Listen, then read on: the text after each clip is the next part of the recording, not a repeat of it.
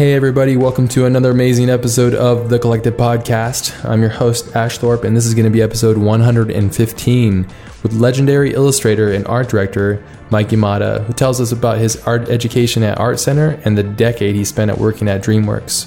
Mike also shares his love for creative passion and some insight into the process and tools that he uses, as well as some of his favorite books. We also discuss his experiences going to Comic Con and a bit about his odd work life balance. Today's episode is brought to you by Maxon, the creators of Cinema 4D. For this month of August only, Maxon is offering an online special. If you purchase Cinema 4D by August 31st, you also get the newest version of C4D Release 17 absolutely free. In addition, you get free premium access to C4D Cineversity tutorials and resources. You can find out more details by visiting maxon.net, so check that goodness out, everybody. Here we go, episode 115. Let's roll.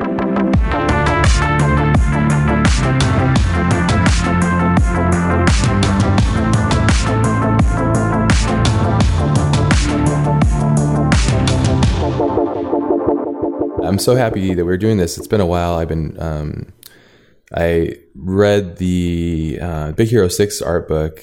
Uh, I don't know if I read it. I'm more like, oh, look at that image. Ah, you know, it's hard to read those books necessarily. I, I actually do read everything in those because I'm I'm very interested in process and mm-hmm. and how things are made and um and that's how I, I've seen your work before just through the ether of the internet and just randomly and I'd always be like wow this there's so much style and, and, and voice to this work. And when I was reading the book the art of book um, yeah I was just really taken back by it. And I was like Andrew we must get him on the show. And and it's been a quite a long time I think yeah it has been it's like a half a year or maybe a year I don't even know how long I think it's been. been about a year yeah, yeah. so dreams do come happen or do do happen kids so just keep stay persistent because I know you're a pretty busy guy and you got your own life going on, and you, you know, sometimes I imagine you're like, uh, I just want to draw. I don't want to necessarily talk about it. So, but I really appreciate it. I'm, I'm, I'm really excited to talk a bit about just who you are as a person and how you've come to be, and mm-hmm. you know the ups and downs. Um, yeah, I'm just I'm excited. So thank you so much for coming on the show. Oh, I mean, it's exciting. Yeah, awesome. Well, we can talk about.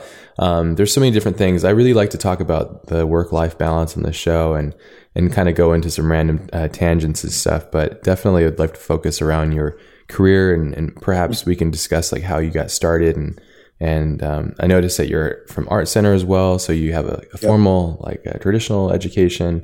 I'm really curious about that and what your thoughts are on traditional education versus you know the new era of art education, which is online and self developed and stuff. So um, maybe we can start there and just kind of okay. talk about your origin, your origin story. My origin story. um, so okay, so I think it for me it really started. I mean, I was in I think high school, and um, I knew I wanted to do something in the arts. I didn't know what it was. Um, for me, like art was really. I think it was like three things. It was like um, illustration, graphic design and like photography mm-hmm. because those are kind of the classes that they have in high school and that's kind of the only jobs that you hear about and i like drawing but i i don't know had a lot of really bad experiences with like life drawing things like that um, i think one of the first ones i remember there was like a model and they were just like mad dogging me the whole session and they came up to me at the end they're like how do you like it how do you like being stared at for an hour wow really just, yeah what I the just, fuck I was like, I can't do this. I don't want to. That sounds horrible. Yeah. Why would they even do that job then? I don't know. What a like, weird it, person. it was specifically me. It was oh, like wow. it wasn't like the whole class. They were like, "Hey, everyone." Wow, that Stop is super shitty. Stop staring when your job is to stay there nude and pose and just do yeah. that. Oh wow, that is such a weird experience. Yeah. Oh, no wonder that'd be weird. and also, I was really bad at that too. I was just really bad because it's like every, everyone's going through puberty and it's weird, and you're like, "Ooh, there's a naked person. This yeah. is strange." It is strange. It's super fucking strange. but it's part of. It's a weird part of art, isn't it? It's. I yeah. remember those times in college. I'd be like, "Well, I'm in college. Um, I'm fully clothed. I'm next to about 30 other strangers from teenager to not teenager, but 18 to you know 45, and we're in a dark room and uh, we're looking at a naked human yeah. in a public space. And I was thinking to myself, no wonder normal people think artists are fucking idiots. and, and Because it it's weird as because- fuck. Yeah. And there's a point where you're like, you know, it's not actually about like people that are attractive. You're like, the more weird looking they are, Yeah. the more, the better it is. And everyone's like, oh, yeah, that guy, he has all these amazing folds. And you're like, wow. And then you're like, you think about it, you're like, that's weird. You're It just, we're all desensitized and strange now. Yes, it is weird. And it's almost like I remember those live nude drawing classes as being like this, um, like a weird silent hazing. At the, end, the, the ritual of entry to being an artist, you know, it's like, Yeah. can you handle this weird shit? You know, how weird can you get? You know, like you want to be the guy that's sitting up close and super drawing all the wrinkles and shit. It's like, uh, no. then you have these guys who I'm running on tangent, but you're, I remember this. I remember getting wrapped into how cool it was. And I remember studying this one artist who was just phenomenal at drawing, at drawing reality from still life, life, life drawing and he was just fucking ri- like rigid about everything like incredibly hard about everything. And i and now when i think back on it now i'm like wow that's just a kind of a weird thing you know? It's like hmm. sitting in rooms drawing naked people and that's your life. It's like oh i mean that's pretty cool i guess but i don't know. It's kind of weird Yeah. i didn't think about it until you brought up that story and i'm like wow You must look at really strange porn. like yeah he must like how does that person get off it's like oh that's an interesting combination so i would Yeah. like to know we should ask that person i'll Yeah. try to get up on the, get them on the show only for that question Yeah. We get a whole bunch of them, a whole panel of people. That's what their life is. yeah who knows man it's, it's really weird but yeah you're talking about sorry you're talking about your puberty stage and watching and trying to draw naked people and how odd that is Yeah, so I ended up actually in graphic design because I was like, okay, so it's kind of art, or it's art. It's like you're moving things around. I really liked that. Um, it was like kind of right at the cusp of things going digital. Like, um, I still was doing like, I don't know, like I worked on the newspaper and the yearbook, and um, I worked at like a copy place, and everything was like kind of still like real paste up. Like you would print things out, cut it apart, yeah you know, do all that stuff, wax and take photos, develop things. And it was like kind of fun because it was super hands on. yeah So then that's what I want, I ended up in. And then I kind of went to um, a community college and I kind of, you know, like as part of the, you know, get into art school thing, you have to, you know, take all these like basic drawing and painting classes. So then I was doing that and, you know, a bunch of graphic design classes. Um, I took an industrial design class because I was like, hey, I like drawing, no naked people in there that are going to be mad at me. And that was actually pretty cool because I didn't know that there was a job where you could design like pencil sharpeners and things, cell phones. And I was like, this is great. I could I could see myself doing this. That's and interesting. Um, through that, I kind of um, I got into Art Center for product design okay and um, went through most of that curriculum like about halfway through. And um, i don't know i was kind of running into walls kind of getting a little burnt out. And i realized that you know you can take this. And it was around when um, the the second trilogy or the new trilogy of star wars was starting to come out. Mm. so you know got one of those books. I was like oh these people draw a lot like me but they're drawing things that you don't actually have to think about working fully how they work yeah yeah which is awesome yeah. And I'm like, I want to design spaceships. I mean, why would you want to design a cell phone when you can make a spaceship? Yeah, exactly. That's a good point. Yeah. So went through all that.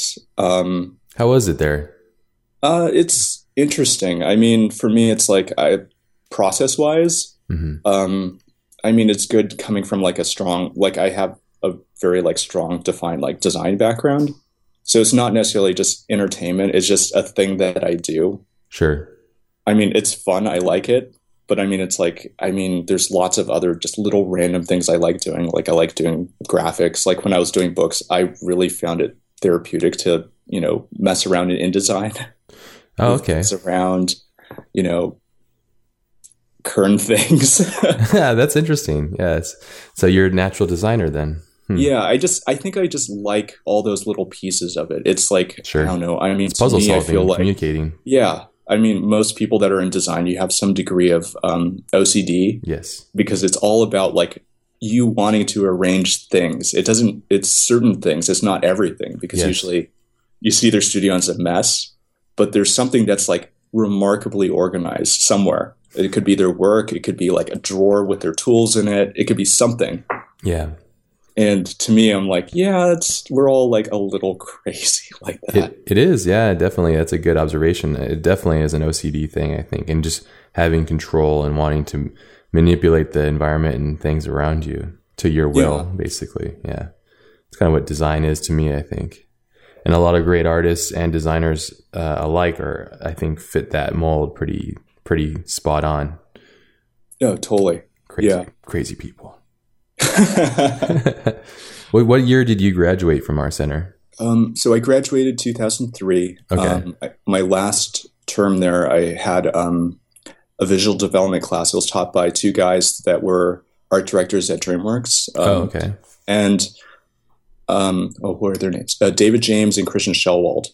And they pretty much, um, I they were you know out of the classes. They were going, oh, you know, this person. We basically were getting trained by them, and they're kind of pulling people out of the program to um, hire into DreamWorks in like entry level positions. Yeah, I remember when they were doing that pretty strongly.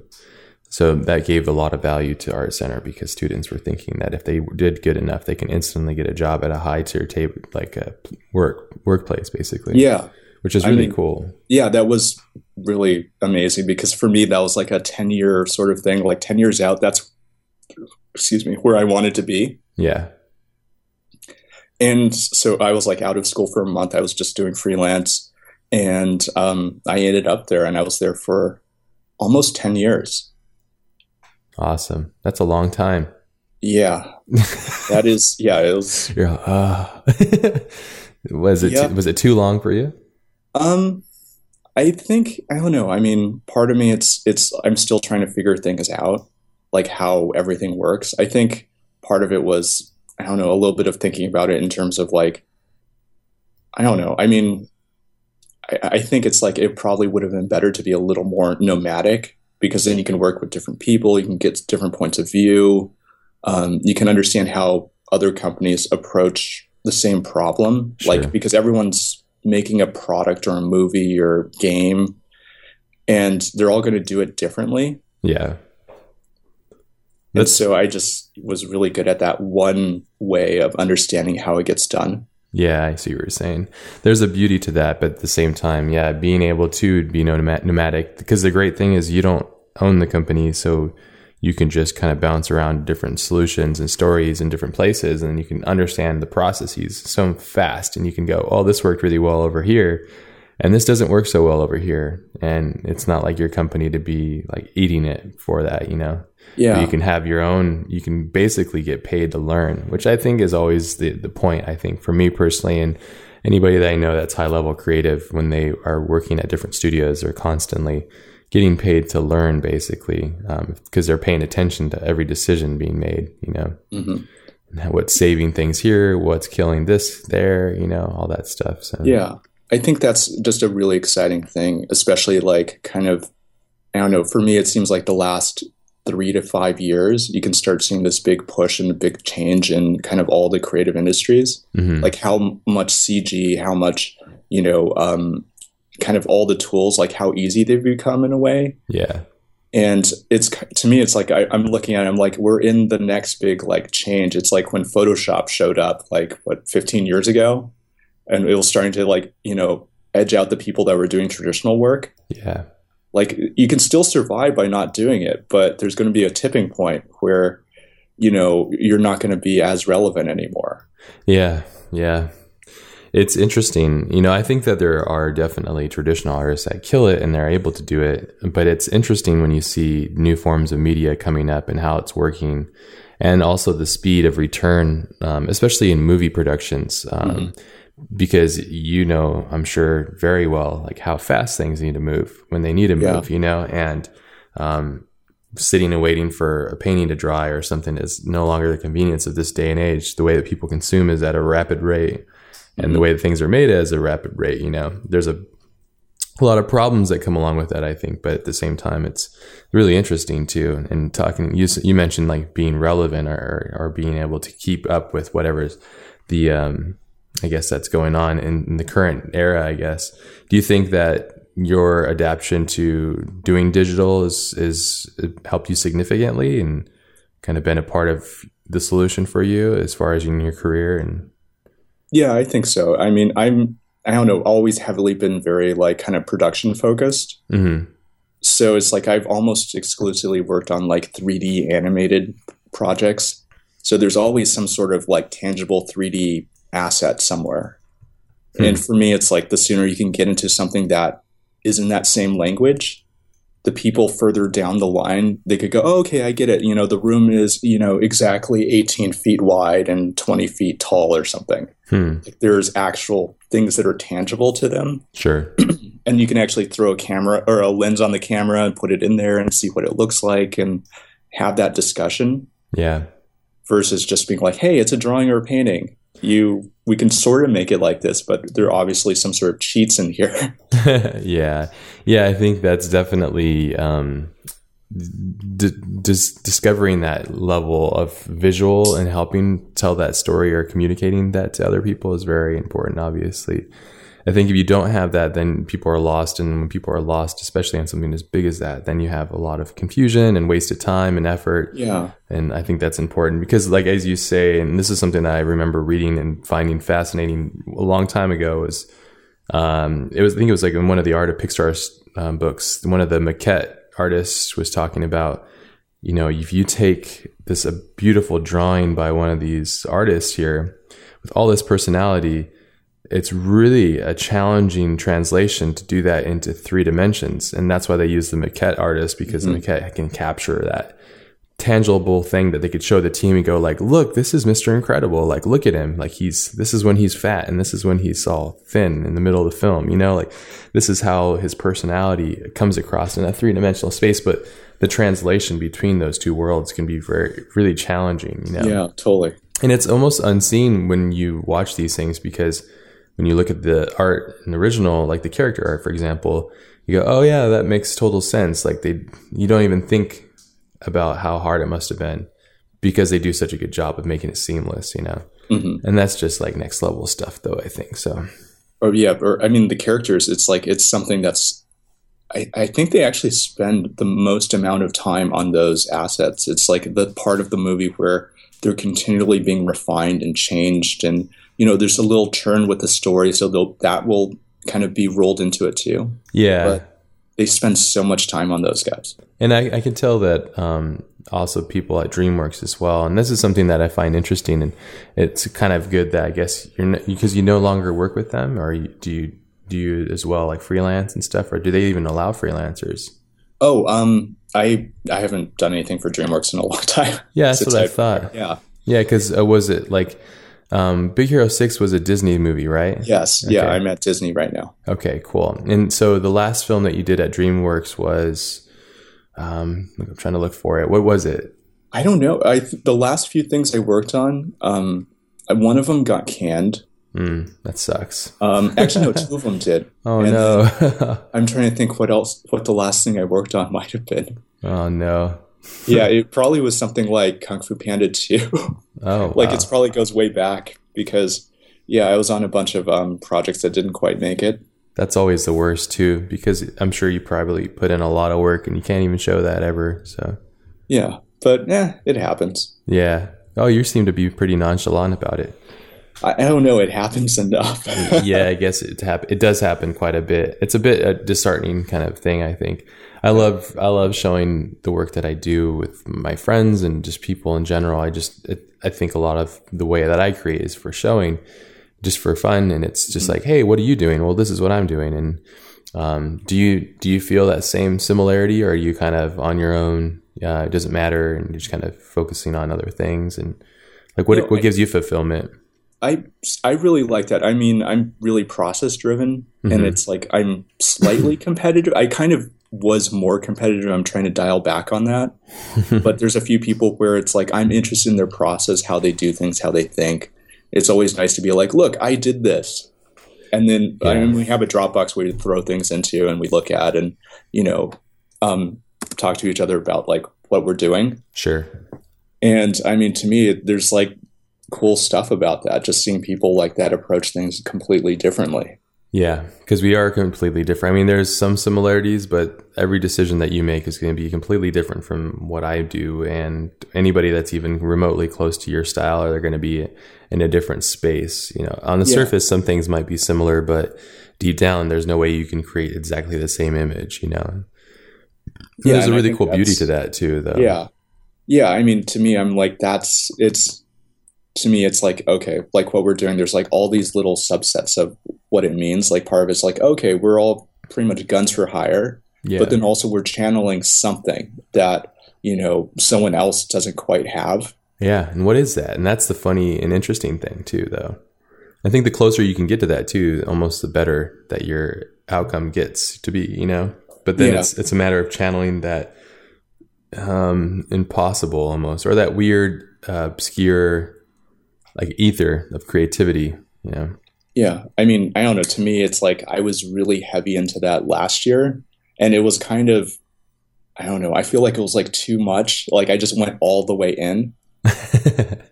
Um, Yeah. You know, it's like, uh, hmm. oh no, I shouldn't say that. Yeah, go ahead. It's fine. no, Just- no, I'm not going to say that. This is going to be on the internet. No, it's fine. The internet loves it. no, no, I'm not going to say it. It's, it's offensive. yeah, I know it's okay. I offend people all the time. Um, okay, so no, but I was, um, yeah, I, I just like went all the way in. I went kind of too far. It was like I was fully immersed. I was on probably two or three projects all at the same time. Oh Mhm. no, four. I was on working on four things simultaneously. All had different like kind of visual languages Mm. that I was trying to put together. Um, two were things I already had come up with before, and then the other two were new things I was trying to develop and trying to make work. And I don't know, in some ways, it's like super schizophrenic. It's like you have four different parts of yourself that are all trying to be in there, and then you're also trying to control when you let them out. hmm And it was such a deep dive that that was like my whole life. I was doing like 18 hour days. I was Mm. living that. I mean, I loved it. I was really excited about all the work I was doing, Sure. and it. But it was just like you know, it's not sustainable. It's not something that kind of works well. Yeah. Yeah, it's it's a, it's a long haul, so you got to be cautious, right? You know, when you do that, those kind of things. When you, like you said, it's kind of a perfect example is when you go like deep into immersion, and you become multiple different types of personalities, almost. You know, Mhm. and it's kind of scary, like what comes out of that, Oh yeah, totally. and what you end up leaving, and what and you end up keeping and taking along the rest of the journey. You know. So I always find it really interesting for people um, that have families and all that stuff have to juggle that lifestyle where they're expecting you to be this certain person every day because families love consistency, but then you are trying to be these multi personalities, you know, and really trying to live them. It's almost like as if it's uh, like method actors, for example. Some of the reason why those guys can produce such great scenes is because they really become that person. At least that's what they feel like that they're doing underneath the lens, you know. Mhm. But we all resonate with that, and I think sometimes you can resonate that with that on other artists too. You can tell that wow, this guy really went deep into that world, and he's pulling me in there by just me observing whatever that person was doing at that time through this piece of work, you know. Mhm. I guess that's more of like a high level of taking things, and it's very subjective because there's no way of knowing, right? Unless you're like it's your like yourself. You're telling me that you went into a deep journey, you know, of kind of exploring styles and diving into different kind of realities of your own. I don't know characteristics, I suppose, you know. Mhm. But I'm getting super deep. Sorry. Yeah. Oh, no worries. I mean, I think it's like that's all like a. It's a personal journey. It's a personal choice. It's like you know, like you just eat, sleep, and drink. It's like whatever your project is. It's kind of like you know when you're in school and you're crazy obsessed with something, Yeah. or even I don't know. I mean, for me, it was like it was a point of like me acting like I was still in school. Yeah. Because at at um, art center, it's really intense place, right? Um. Yeah. oh, yeah. That was uh, actually a thing that. Do you want to talk about education? Go into that. Yeah. Let's talk a little bit about education, your thoughts on it, and kind of your experience. That'd be great. Yeah, so Art Center is it, it was yeah very or I mean I was in the kind of um, industrial side, industrial design side of things, and um, they're remarkably intense. Like um, I don't know. I just remember it's like there you couldn't be late. If you were late, there were some teachers that locked the door. There were some teachers that would just like do like be like, hey, you get double homework. If you're late again, you'll get like four times the amount of homework. Um, just like all sorts of things. It was like kind of like like art design boot camp. Yeah, that's what that place and, is. And you would just like come out and you would be like ready to hit the ground.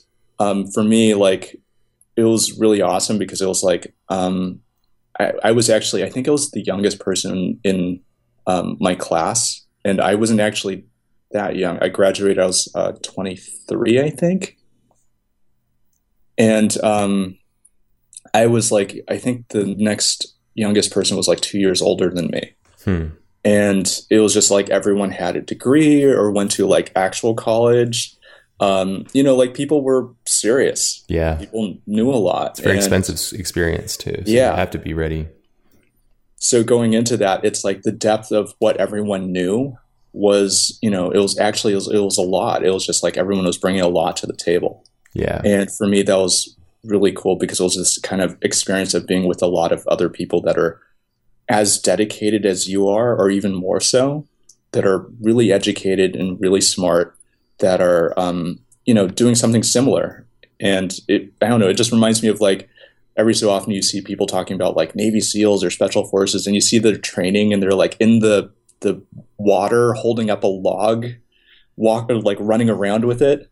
And I was like, oh yeah, it's like sure, it's not as extreme as that, but yeah. you know, it's like three, four o'clock in the morning. You're at school sanding some sort of silly thing that's due like at eight that morning. you go outside, you see the sunrise, and you're like, whoa. I mean, I don't feel like I'm inside my body anymore, but I'm going to get this done. yep, yep.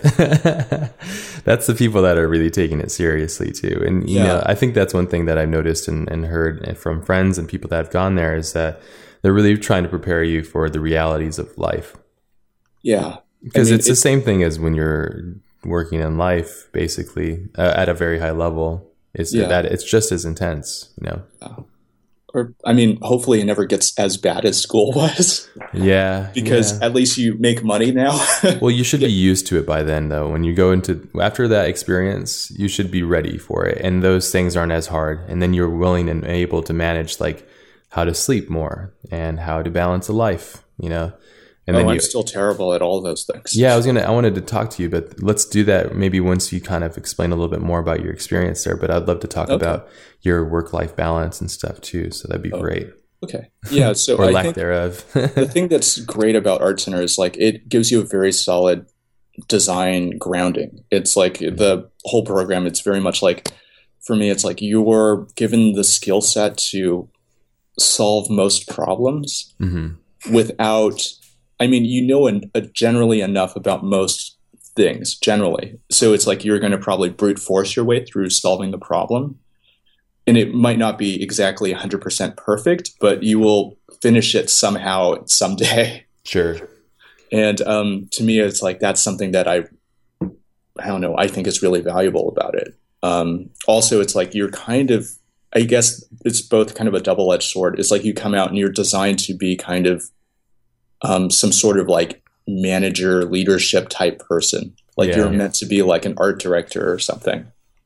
Yeah or you're well because you're already kind of in a, on a high level of the way you think and how you uh, problem solve and how you know the depths of your actions and how to get deeper into that and try to you know solve things you know? Because you're already yeah. geared for it right? Problem solving. Yeah i think it's like because they they kind of i don't know bring you to the right spot, or not the right spot, but they bring you to kind of the spot where you kind of are making those decisions in school and you're kind of like having to defend them, you're having to push through them and kind of make it happen. Mm-hmm. So then if the moment where you're like, wait, I don't have, I'm not responsible for that anymore. And then you're just like start becoming, or for me, I became crazy obsessive about like the projects I was getting. I was like crazy about props. I'll be like, okay, so this is the reason why it's like this. Like, mm-hmm. um, I don't know the first few movies I worked on, the props would like all the things I designed would theoretically work. like I engineered out parts of it. I was like, hey, so this is how it would work here, and then this would turn, and that's yeah, good. That, was, that's good that you can think beyond beyond just the surface, though. Wouldn't you say?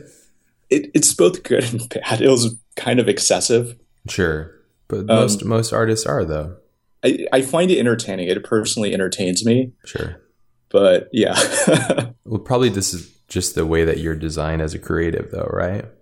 Yeah, I think it's like I come from a very like grounded, um, I don't know, methodical, logical place. Like there's, I'm very process driven. Yeah, as you mentioned, and I think that's a really interesting way of looking at it too. I mean, some artists are completely opposite, but some some are, you know, they're they're really focused on what the things that they're doing and the process of it and get falling in love with that process mm-hmm. and really letting that be the the journey rather than just the obscurity of it you know? I personally yeah. i'm the same way. I, I enjoy that but at the same time i enjoy other parts of it. Sometimes the process i really hate it you know? Like, yeah. damn this really fucking sucks you know? Like i hate how long this is taking you know? Yeah. Oh no i mean i example. It's like it, because process is always it, it's rigid. Yeah and so then there's like not a like I, I, try to build in spaces where there's like room to improvise or mm. to like um go against it in some ways because it's like for me it's like whenever i stay very by the book i always end up in a very like kind of i don't know is tech it seems technically correct but it's no fun. Yeah. It isn't because it takes the life out of it. Yeah. Spontaneity is a very important part of creativity i think yeah, it's to like balance the two out because it's like if you're always just like waiting and you're just like, okay, I'm going to improvise and I'm going to fly by the seat of my pants, then you might end up with great things like a certain percentage of the time, but you need to deliver all the time. Yeah, and that's the interesting thing about being a professional on a, a high level, you know, is you have to like that, like you said, it's like it's when it's when to hit the gas and when to hit the brakes on these different yeah. things, and I think that's what defines one of the main characteristics that defines a high level professional in this art, art in an art career is when to turn it on and turn it off and as a production designer or artist or whatever you know because there has to be moments of spontaneity because you have to create original content but then there also has to be moments of process that are very rigid you know mm-hmm. because if you don't have those things do you know in your mind when you create things are you flipping between these switches or is it has it become more of a natural like kind of song and dance thing where you're just kind of living through it and kind of experiencing as a as as it goes or what's um, what's the um, average process like for you when it comes to like let's say doing an illustration on a production for a film? So is it more design related or is it more just like illustration related like moment kind of thing?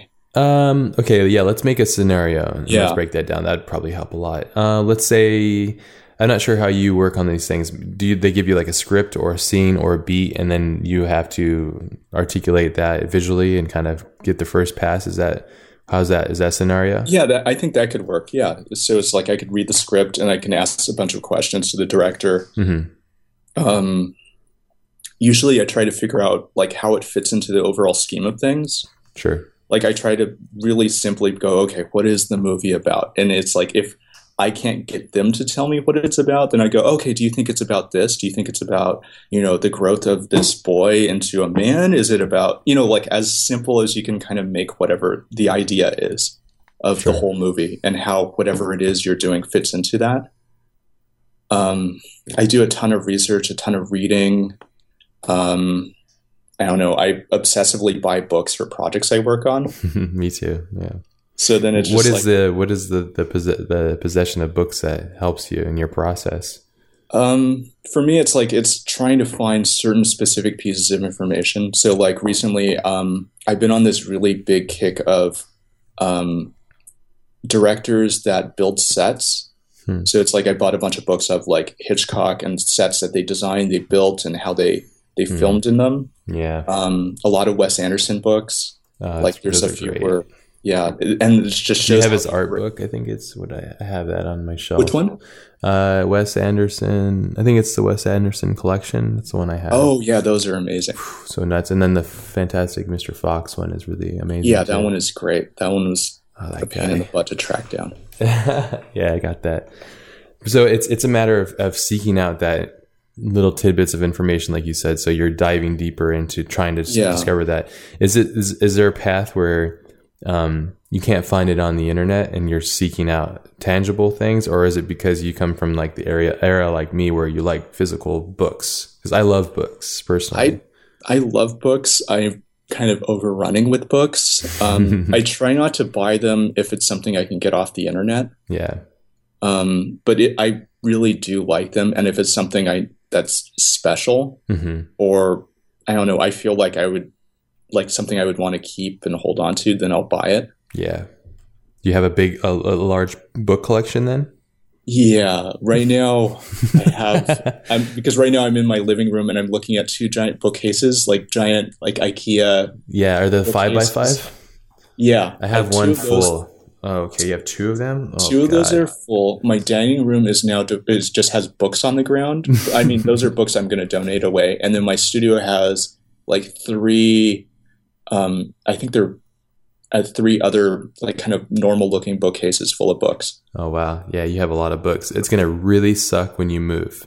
I know that's why I'm trying to get rid of books. yeah, I, I just moved to a new house and just my five um, box. Uh, Mhm. I I have one of those, and I also have like a one, two, three, four, five. That's two, four, six, eight, eight cubbies. An IKEA Oh, wow. one with eight cubbies. Those are completely packed. So there's the five by five and the eight on top of that. Um, it's it was a fucking nightmare to move that shit. oh man, Because you can't pack it too tight, you can't pack it too heavy because you Yeah. can't carry it, and books are heavy as shit. But Yeah. um, I remember I went a little insane because I was like, man, when I was packing them up, I'm like, who the hell bought all these fucking books, man? so I'm curious to see how that goes for you. So, yeah, I'm pruning. I'm trying to get rid of all my fiction books oh, okay, because I have a bunch of those. So I'm just like I started. those are the lightest ones, though. That's true, but I mean, th- then you're just like, why? Why do I have this? I, I Sure. read it.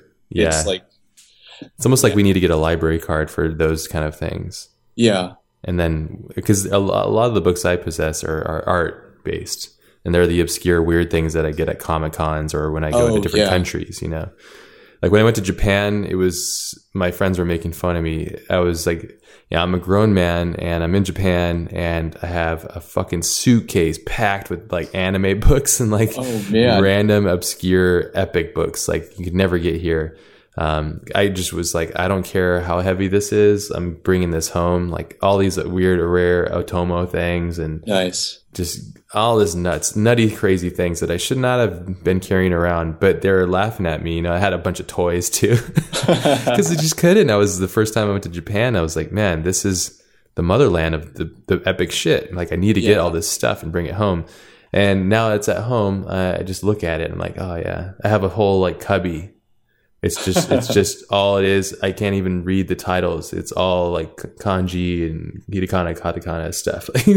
but I'm like, that's the cool Japanese trip right there. it was such a bitch to bring it back, but I love that tangible thing. It's so I don't know, it's significant, and I think I'm the same way as you. As I'm buying these things to connect with other minds and artists because I'm seeking that information in some Yeah. form, whether it's written or it's expressed in line.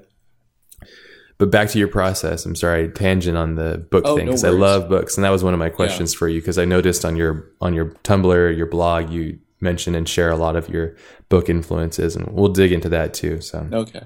Or, but I mean, it's yeah. So it's like I go through books, a lot of research, a lot of reading, um, collecting things.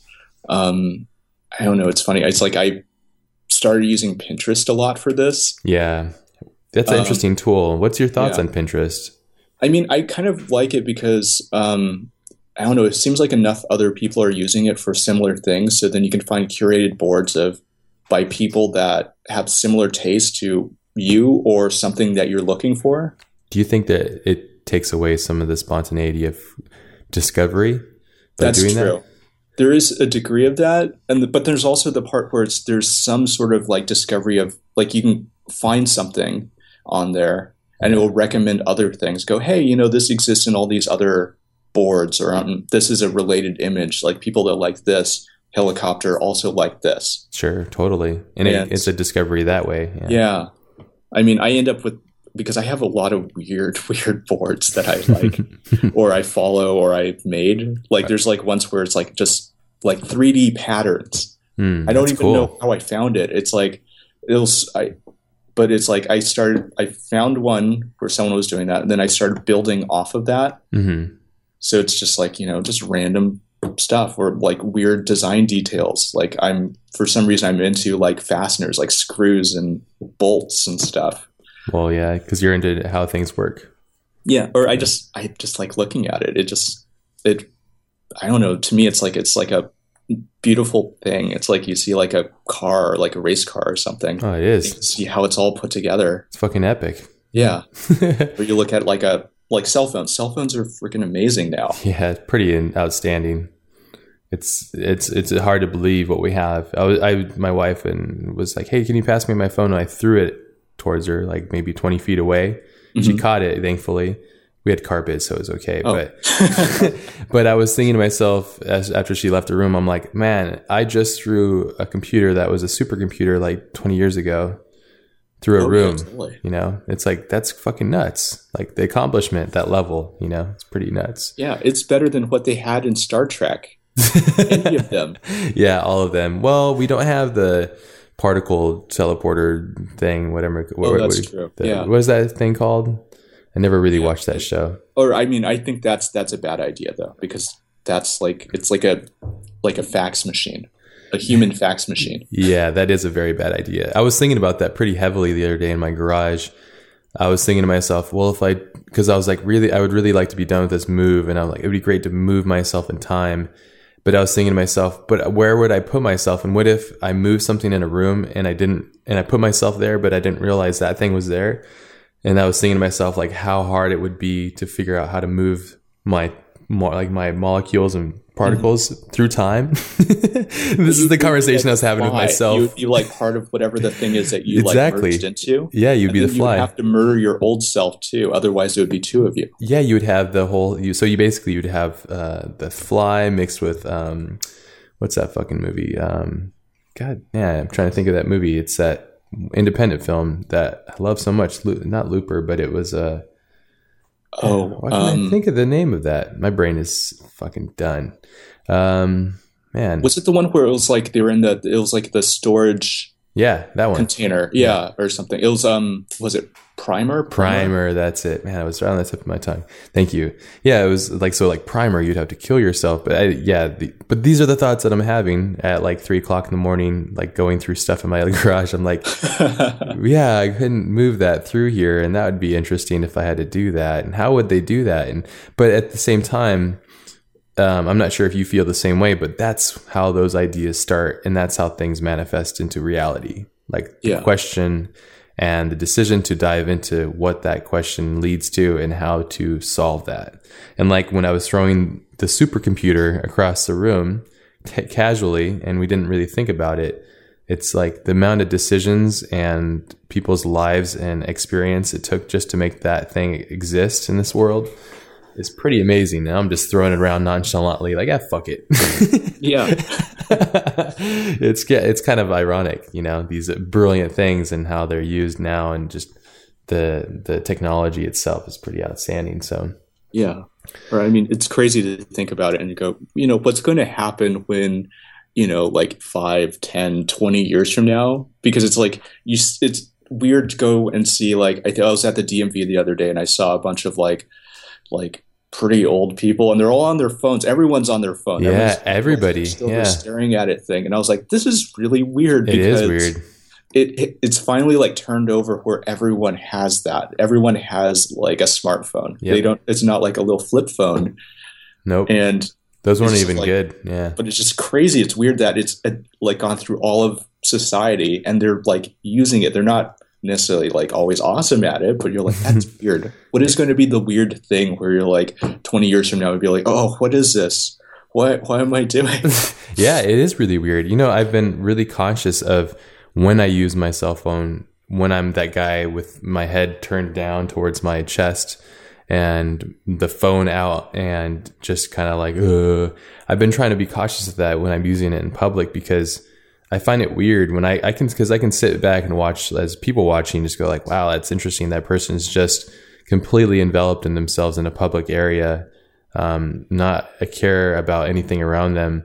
And it's kind of like a society of zombies in a weird Oh, way. totally. Um, and I'm a part of it, obviously. I do it too. Um, I just try to be very choosy about when I do it because I don't want to be the typical person, you know. If if I'm with like say my daughter or something and she's doing something rad, like that stuff needs to go away so I can focus on actually living physical life. The irony of humanity, it feels, is that we're trying to mimic nature, but nature, it's like, oh, it's 3D and 4K resolution. It's like, well, it's still not nearly as good as reality. Yeah.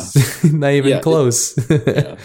like not even in the same realm, you know. Yeah. All that stuff, it seems like it's some way of like trying, people trying to connect to each other. Yes. It's But it's like, actually, it's weird because you're like, wait, there are people around you pretty Yes. much all the time. Yeah, but I, so the, the the thing that I think is interesting psychologically is you hit it on the head. People are trying to communicate with one another, but they're trying to communicate in their own way. Yeah. They're not necessarily wanting to have a conversation with you or me at the DMV because they probably have pre preconceived notions that we're creeps or whatever, you know. So they're willing to just go on Facebook and look at cats or whatever the fuck Yeah. they're gonna do on Like, Facebook. I, I, I like your photo of your cat. like boom boom Yeah. one i could touch the screen once it's a stimulus thing it's designed like it's in total addiction though it's, Yeah. but it's a really weird w- widespread addiction that's just taking over like crazy find it really fascinating though and weird too and the thing i think in the future that's going to be weird is vr and ar that's going to be Oh, the next yeah. big weird thing yeah really kind of weird weird stuff, you know. And you know we're getting old when we look at stuff like that, you know. That's only like an older person's perspective to be like, these old, these young kids, uh, what the fuck? It feels like everything is just starts off and you're like, oh, it's always porn and games. Yeah, yeah. And you're like, no, there's so much other stuff you can do with that. Yes, teaching, educating, Yeah. like enlightening people's minds, expanding upon different things. Imagine if you could consume um, the information that you're after. Say, like when you're doing your process of building out something, we'll get back to that too, I promise. But building out a scenario and you're seeking information. But imagine being able to do that. You're sitting in the room with director and you're talking about a script and you're able to just build something augmentedly or like find a reference and then pass it into their mind and kind of it's almost telepathically you know and, Yeah. and expanding upon but at the end of it what we must decide is is this helping the end product you know Mhm. is this design and this effort and this communication enforcing a better experience not only for us but for what it is that we're doing and, as far as making a film is is designing for a customer you know uh, an obscure customer that you don't know really who they are until they go and watch the film and decide whether they like it or not you know which is fucked in, in its own right too so it's totally fucked uh, but sorry so you go and do some research and you're really into books and stuff so you get really Yeah. dive dive deep into that okay Um, I don't know. I and then I go into the. It, it looks like I'm doing nothing, so I usually walk around and drink a lot of coffee, and you know, like it just. I'm just thinking about it. I'm like one of those like oh, I because it's like it's never about like or for me it's no longer fully about execution. It's just finding the idea that actually works Yeah. or a number of ideas that work. yeah that's high level it's not highlight. It's just I'm a procrastinator. I think that there's something really special about that, though. Instead of jumping in gung ho right away, I think that's a that's an amateur perspective. You know, I'm going to solve this with brute force. yeah. That's that approach. I think. I, I just enjoy thinking about it. There's something about it Sure. where it's like you go and you can sit outside, drink a coffee, and just like stare at nothing and kind of get lost in something. You'd be like, oh, you know, what would be cool to see? What would I?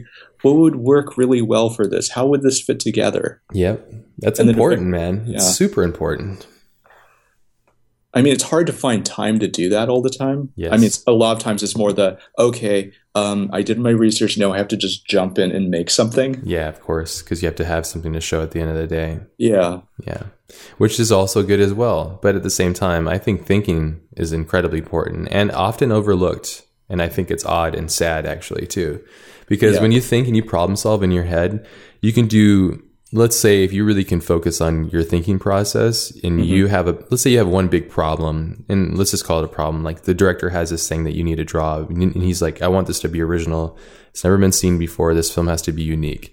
And you're like well fuck you know like i gotta go solve this. Instead of going right into just kind of like allowing just to work on it thinking about something and actually using your mind you can actually save yourself tons of time. Let's say it's almost like the abraham lincoln's thing with the the axe you know like hmm give me eight hours or whatever to chop down a tree and I'll sharpen it for like sharpen my axe for seven hours or some bull crap like that. I totally butchered his saying.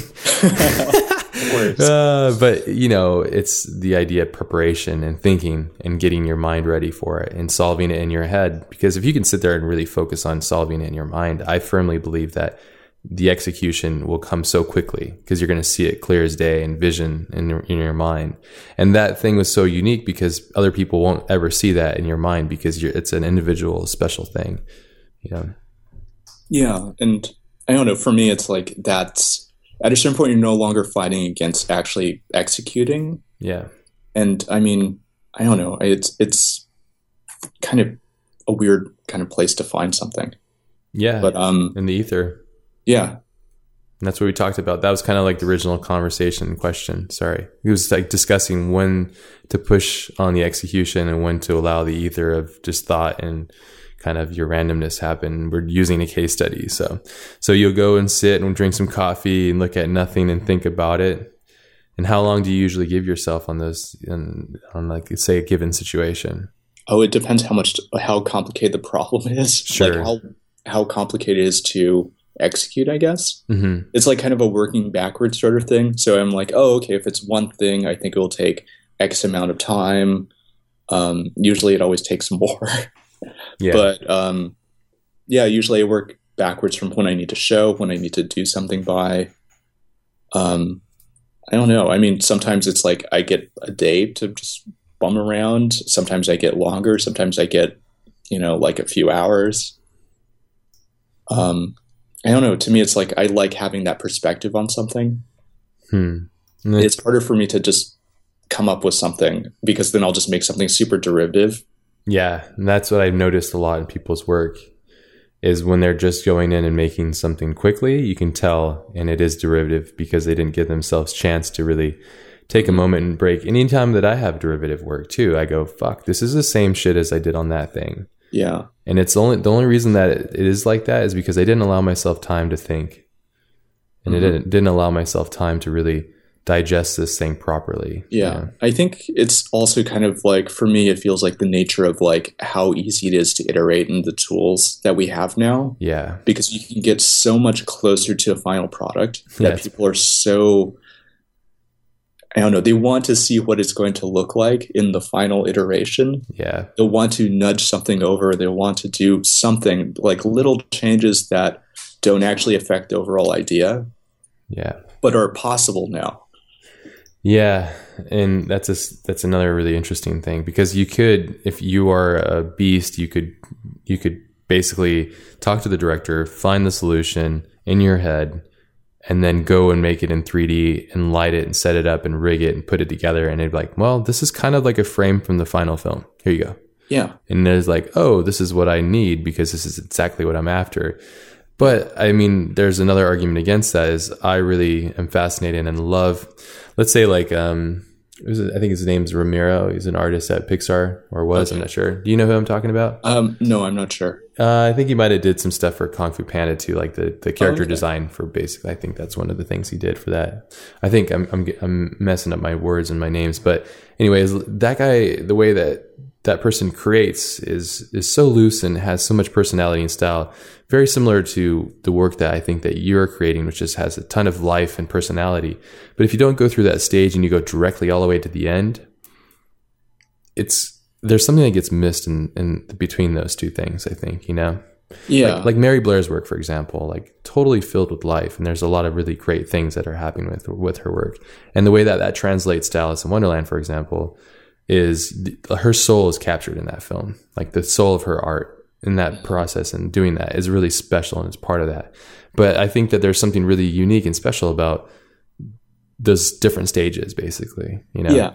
and i think high level creatives know that and they're they like to let the ether kind of roam so that they can kind of pull random bits out of it you know Do you hear my cat? it's okay it's not that loud Okay, he's he partying out. he's like yeah bitches podcast Yeah, it's time to be a cat and fuck it up without me, oh, how is this happening? yeah, this isn't right. it's all good, dude. Yeah, but I don't know. I think I, I find that to be interesting, and I wanted to have a conversation with you about that because it seems um, when I look at your style, I, am trying to figure out not just the end product, obviously, but your process of getting there and your thought process of that, I'm uh, how you all that. over the place. I mean, to me, it's just kind of the it'll get done somehow. There'll be like some. It'll be like brute. Like I always want to do it in the kind of most elegant way possible, Sure. which is the hey, you know, it'll like sh- the idea will show up and it'll be brilliant, and all I will have to do is like pluck it out of my head. yeah. But sometimes that doesn't work, or sometimes you do that and you're like so excited about it, and you know the director hates it. Yeah. and so then you're like okay i this is not the thing for you we need to figure out what it is like what you want Yeah. How's that feeling for you, and how do you overcome that? Because that's a that's a challenging one. We all Um, we all say you shouldn't fall in love with your art, but that's a fucking weird thing to do because you should love what you do at the same Yeah. time. Like it's like when to turn that off and on. It's like a weird Yeah. abusive relationship, you know? i think you should be excited about whatever you're doing whatever the solution is that you Yeah. like yeah, i mean you have to not be okay with them telling you no that's not right yeah, but i mean sure that's going to hurt because you're excited about it. Yeah. you're like this is great you're really invested. Um but I, it, for me it's like once that happens then i go into this i don't know if it's good or bad. It it might be a little bits of both but it's like then suddenly i go back and i go into a lot of different directions all at the same time. Hmm it's basically just a scattershot of like okay obviously whatever i wanted to do is not right. I don't actually know where you really want to do or what direction you actually want to go in possibly. Yeah, so then i'm like here are a lot of different directions. It, i mean it could be through reference and i'm trying to narrow reference down. It could th- be through art and reference. It could be just through art but it'll be like super rough and it'll be super different. Yeah. And then just going through that that kind of transition and discovering that, and then and then at that moment when you go back to them and kind of go, well, this is kind of what I found randomly. It is usually in that case. Do you do they kind? are you getting closer to what they're after? um, it really depends on That's whoever. Yeah. it is. Um, some people it does, some people it doesn't. Um, I don't know. For me, it's like I've there's all sorts of people that like how they think. Sometimes it's just like, hey, I saw this thing when I was driving into work, and it's amazing, and it would be perfect for this. And there's no way that you would ever guessed whatever it was. Sure. You're like you'd be like, oh, you want it to look like you know the guy from Bob's Big Boy. I mean. I did not think about that because that's not a thing I see or think about. Sure. Sure. Yeah. And there's other people where you can build up the whole house together with them brick by brick by being like, look, hey, so I brought in this reference, and they'll be like, oh, I like this one. And then Yeah. you'll be like, okay, what do you like about it? Do you like the color? Do you like the shape? Do you just like the photograph? You know, like there's just, and you can start kind of figuring out what they like and kind of piece it together with them. Sure. What do you prefer more? Do you prefer the brick house method, building it together, kind of, or the other way, the ether Um, kind of randomness? Oh no, I don't like the randomness. Yeah, that me drives me neither. nuts. Me too. Yeah, same. Because I, I mean, my goal is when I collaborate with, it, say, a director, is to please everybody and just to do what I need to do. And the closer I can get to it, the happier I am. You know. Yeah.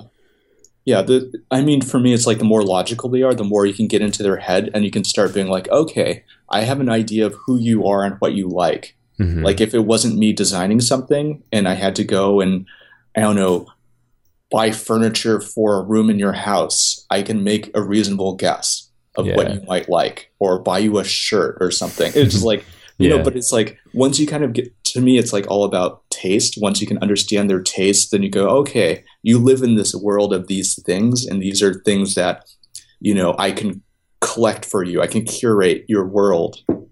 Yeah. Discover that. Yeah. Yeah, and that's a, I think being able to do that, I feel like is more fulfilling, wouldn't you say? And it's a, it's almost allowing you to be who you are and kind of discovering that along the journey with them and helping Yeah. them realize what they want as well. And it's kind of like the weird symbiotic relationship that I find Yeah, I, I like it because it's like you kind of can be like friends, yeah, like or you are friends in some sort of way. Sure, yeah, because you have this understanding about them and they have some sort of understanding about you, yeah, and then you kind of you know it, it, it kind of is a back and forth. yeah. That's usually the best outcome, I think. Do you think feel that yields the best out of you and the experience, and along with that comes a better product?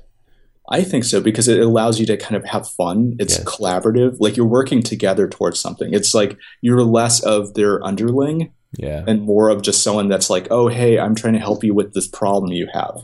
Yeah, yeah. And I think that's usually yields from my experience usually yields a better a better product because there's a, just things get done faster and in a better energy really and it's not just sound like a hippie it's just that's really what it becomes down to I think you know Yeah.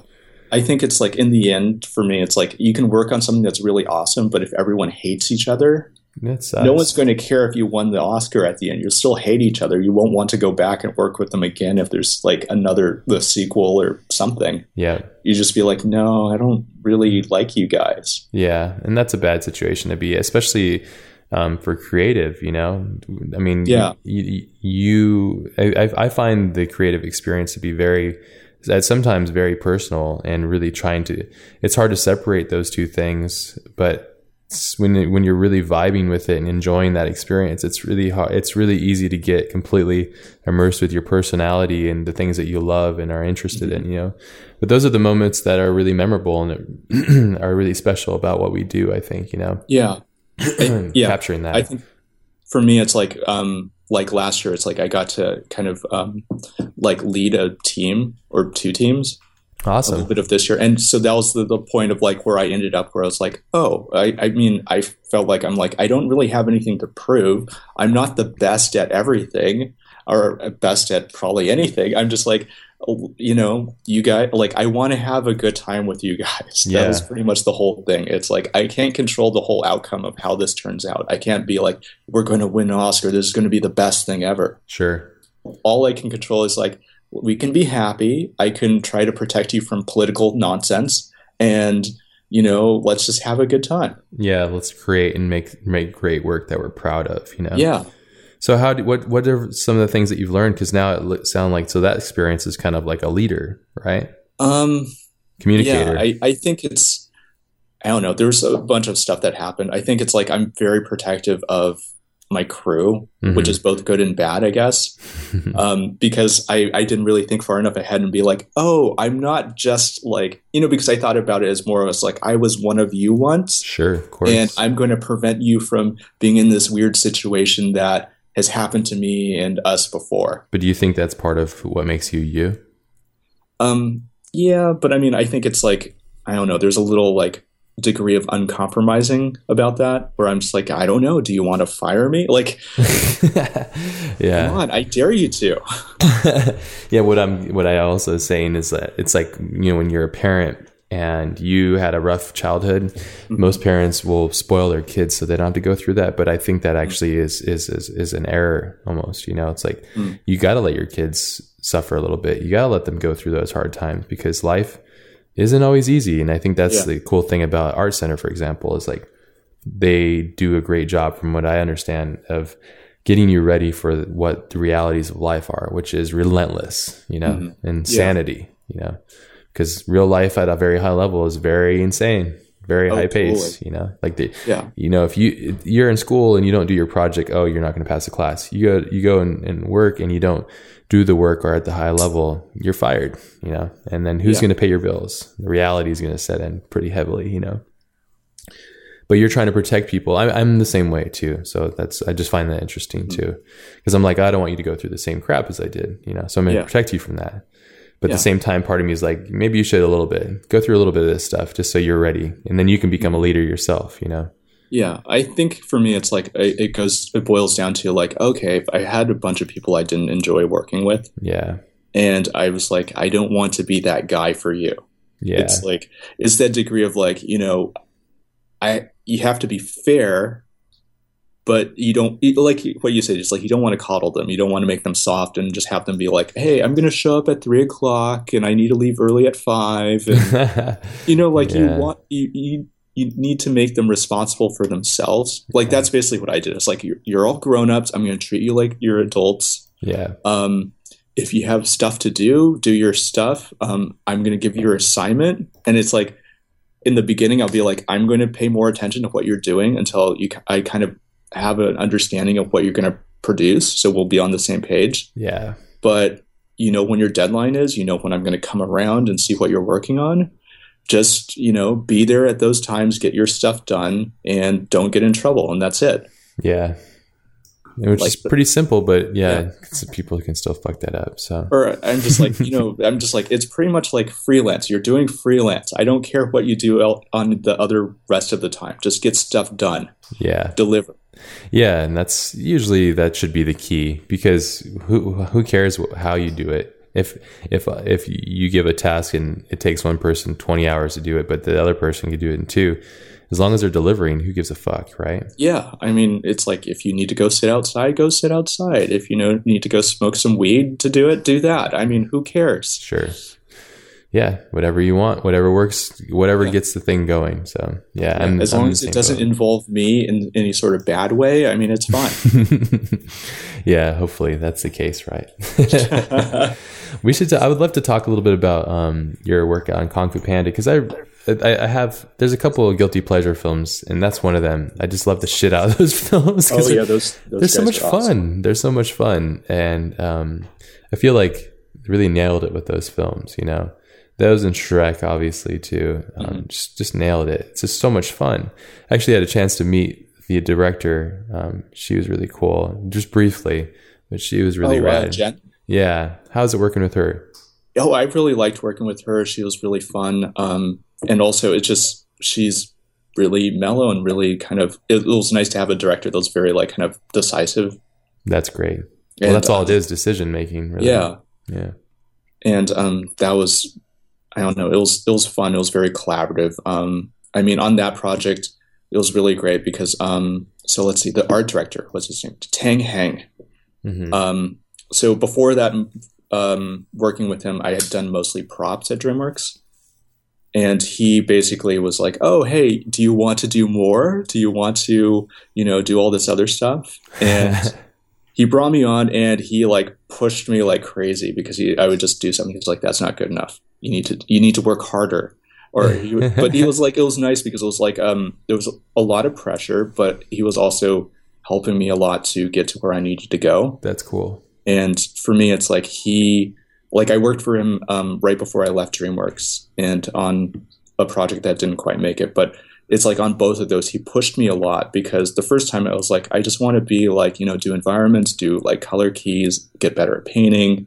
And he really made that happen through being kind of um, i don't know uh, it's like kind of the tough parent approach Yeah, like a mentor sounding. Huh? yeah that's cool. but it was good because it wasn't just like a, oh you're doing so good it's like oh that's good but you also need to work on this Yeah, that's interesting. Did he give you specific like, okay, like this is great, but use this as a reference to get that, and use this as an example? i mean he was really good at pushing because it's like for me it's like sometimes i would just be like uh this is just good enough yeah, like what, what is this yeah, that's cool. It's interesting to have that. Do you feel like when he was pushing you that you were finally seeing a different way of like reality, his own reality? I suppose. Is that kind of Um, kind of i think it was good for me because it just really i don't know it took me to a different place it's like i needed that push i needed to be challenged yeah, And um, even the second time, the second time I was like, you know, I think I want to be an art director one day. So he's like, okay, well, here, do all of this stuff. yeah, yeah, all of this in a very small amount of time. yeah, yeah. But then it's amazing what you can produce in a small amount of time with the right mindset, isn't it? Yeah. And I think it's like doing that in little concentrated pieces, it really turns down the volume on other things that are going on. Yes. So then you're like, oh, it's not so hard to do this work anymore. I can do this crazy thing. Like, Yeah. and I know how long it takes. And I think the you know if you were to look back at it, like you wouldn't be the artist that you are today without him pushing you, you know? Uh, yeah, for sure. And it almost goes to say that, and I'm the same way, is that we aren't the artists that we are without the people around us, you know? Yeah, totally. Because I'm very influenced by um, other artists, obviously. And I can tell that you are as well. I think even on your blog, I remember seeing something like a inspiration board where you had like Paul Rand Oh, and yeah. Moebius and all these different artists, which leads me to the next question I thought would be interesting to talk about is your artistic influences and um, like who's some are who are a few of your big um, art, artistic heroes? Um, I have really weird artistic heroes. Yeah, Um, let's see. Right now, like off the top of my head, um, let's see. Uh, I think it's Raymond Loewy. Raymond Um, Loewy. So he's he was a industrial designer, but he did like a lot of the big things of the last century. Um, if I remember right, he designed um, I don't know what do you call it the like kind of markings of Air Force One. Um, he did like a stamp. I think he did the Coca Cola logo Hmm. like or the Coca Cola bottle, something like that. Um, he he just like did everything. He designed a bunch of fa- really famous cars, um, but he was just kind of like a Prolific guy, huh? Yeah, like a design force. Hmm. Um, It's crazy that these guys. I didn't even know who this person was, but I know of, of his work. It's crazy that how many artists prior and in the future there are going to be that are just crushing. You know? yeah, like I like him because he was just like all over the place. Like I liked a lot of those kind of guys where it's like they weren't defined by just being in one Hmm. industry or doing one thing. Yeah, And jack of all trades. yeah, and I mean, Do you resonate with that? I I like it because part of me is like I wish I could do more of that, or I could like there was like an actual job of that because Yeah. it's like I don't you don't see a lot of those guys around anymore. It's like and that's a weird job to be like, oh yeah, I'm a design visionary. I do everything. Yeah. Which is really a unique way to be in the approach of that, don't you think? Yeah, but I, I think it's like there's so many people that are capable and it's interesting, it's fun. I think I like the the idea that they're making both things that are kind of you know, a few of them like worked in film, but also like did tangible real things that went into people's houses or were parts of buildings or architecture. And to me it's like that whole divide of like practical but also not. It's it's super cool. It's super interesting. Yeah, and that's I think the the, the process of that becoming um, a prolific being like that, I think is really interesting. Yeah. Um, let's see, who else do I like? Uh, Alexander McQueen. Yeah, Um, it's weird because it's like I didn't really I knew of him, but I didn't really know too much. And a few years back, there was a really big show that was in um, at the Met in New York, hmm and I just somehow wandered into it, oh, that's cool. and I was just like blown away. It was just like I went through the whole thing, and I was just like I. I was like, this makes me feel something. And it's weird because it's like normally I don't go and go through art things and be like, I feel emotions. It's just like, I'm like, oh yeah, that was art. That was cool. Yeah, And that I was like, I, I feel something. I don't know what it is. And so then I went back into it. And then I came back to the museum the next day and I went through it like four times in a row because there were a lot of people, they're all going and they would shuttle you through it. So they Mhm. would kind of push you into the next room. So I would just like go and I would stare at something. I'm like, this is insane. What is what was he thinking when he made this? It's- yeah. Next level stuff for sure. Yeah, and, and- very, very much himself. You know, yeah, artists like that always inspire me because he's not just making a film for a director and a, underneath somebody and all these other people. They're they're creating from their own self internally and Yeah. allowing themselves to be exposed, either appreciated or not. You know, and that's a really special thing. I think. You know, yeah. I mean, I, for especially me, when they like, nail it. yeah. I mean, I there's a book of I think it was a photographer that was following him around for his last show. Hmm. but and there's like some writing in it and stuff like that. But it, to me, it's, there's this whole degree of he was very obsessed with all the stuff he was doing, hmm and he was very dedicated, and he was kind of troubled, and those are all things that I kind of relate to. And so for me, it's like I'm just looking. I'm like, you know, it's I'm like I'm nowhere near doing anything as crazy as what you're doing, like as as you know impactful and you know interesting. But there's something about that where you just for me it's just it's admirable. It's it's really amazing of the stuff that he's done. Sure, and that's the what you said is an interesting way of looking at it because you're relating to him on a different personal level and his work, and it's speaking to you in a way that only art can do. You know, Yeah. and that's the beauty of creativity and also observing art and consuming art too is or other people's creative um, endeavors is like it speaks to you. And when a really great artist speaks to you it's it's it's really kind of like the first time you have a kiss or something i feel like or Mhm. something significant you know um, a memorable experience you know? Yeah, yeah it's like i remember the first time i like found frank miller's work as a kid you know and just being blown away like wow like this is so simple but it's so perfect and it's got all these things and it's like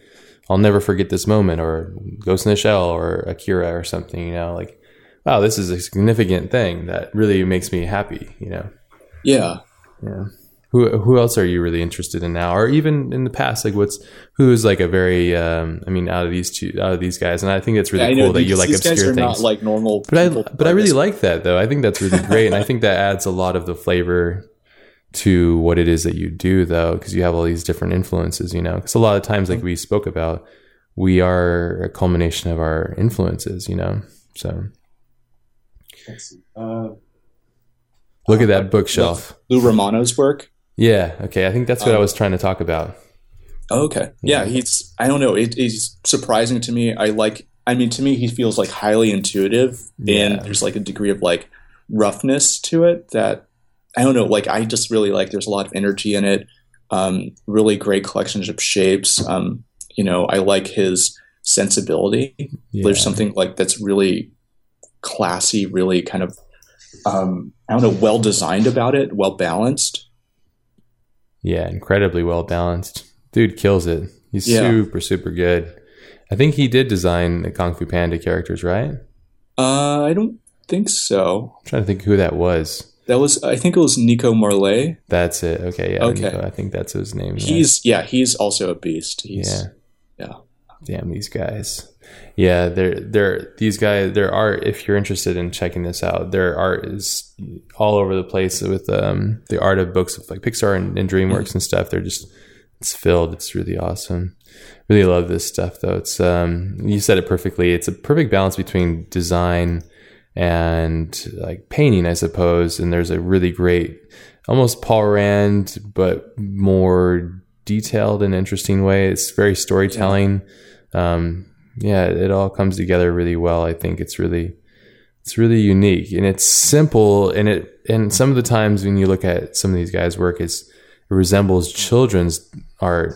And if you're not looking at it right, but then when you dig deep into what it is actually doing, and that's what I was trying to say about the process of not just going straight to the 3D, the final f- frame. It's like that exploratory, like exploratory uh, stage of just ju- discovering colors and discovering shapes and seeking those things out. You know, um, I think that's a very important process. And then Yeah. when it's overlooked just because of the sake of, of money and production, I feel that um, it makes the whole thing suffer.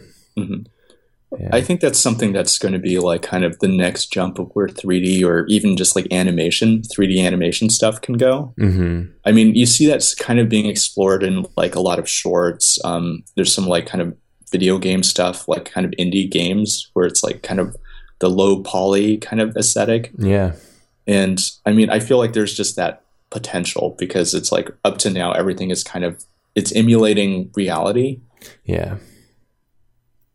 It's interesting. It's very interesting. And I think there needs to be that point because right now it's like for me, it's like there's not a strong difference between like I don't know some sort of like heavy VFX film, like let's say like like one of the last Avengers movie Yeah, I didn't versus see it. like an animated movie because it's like how many shots are they doing VFX to? Like you know, Yeah. Ultron is there's not really an Ultron walking around. Yeah.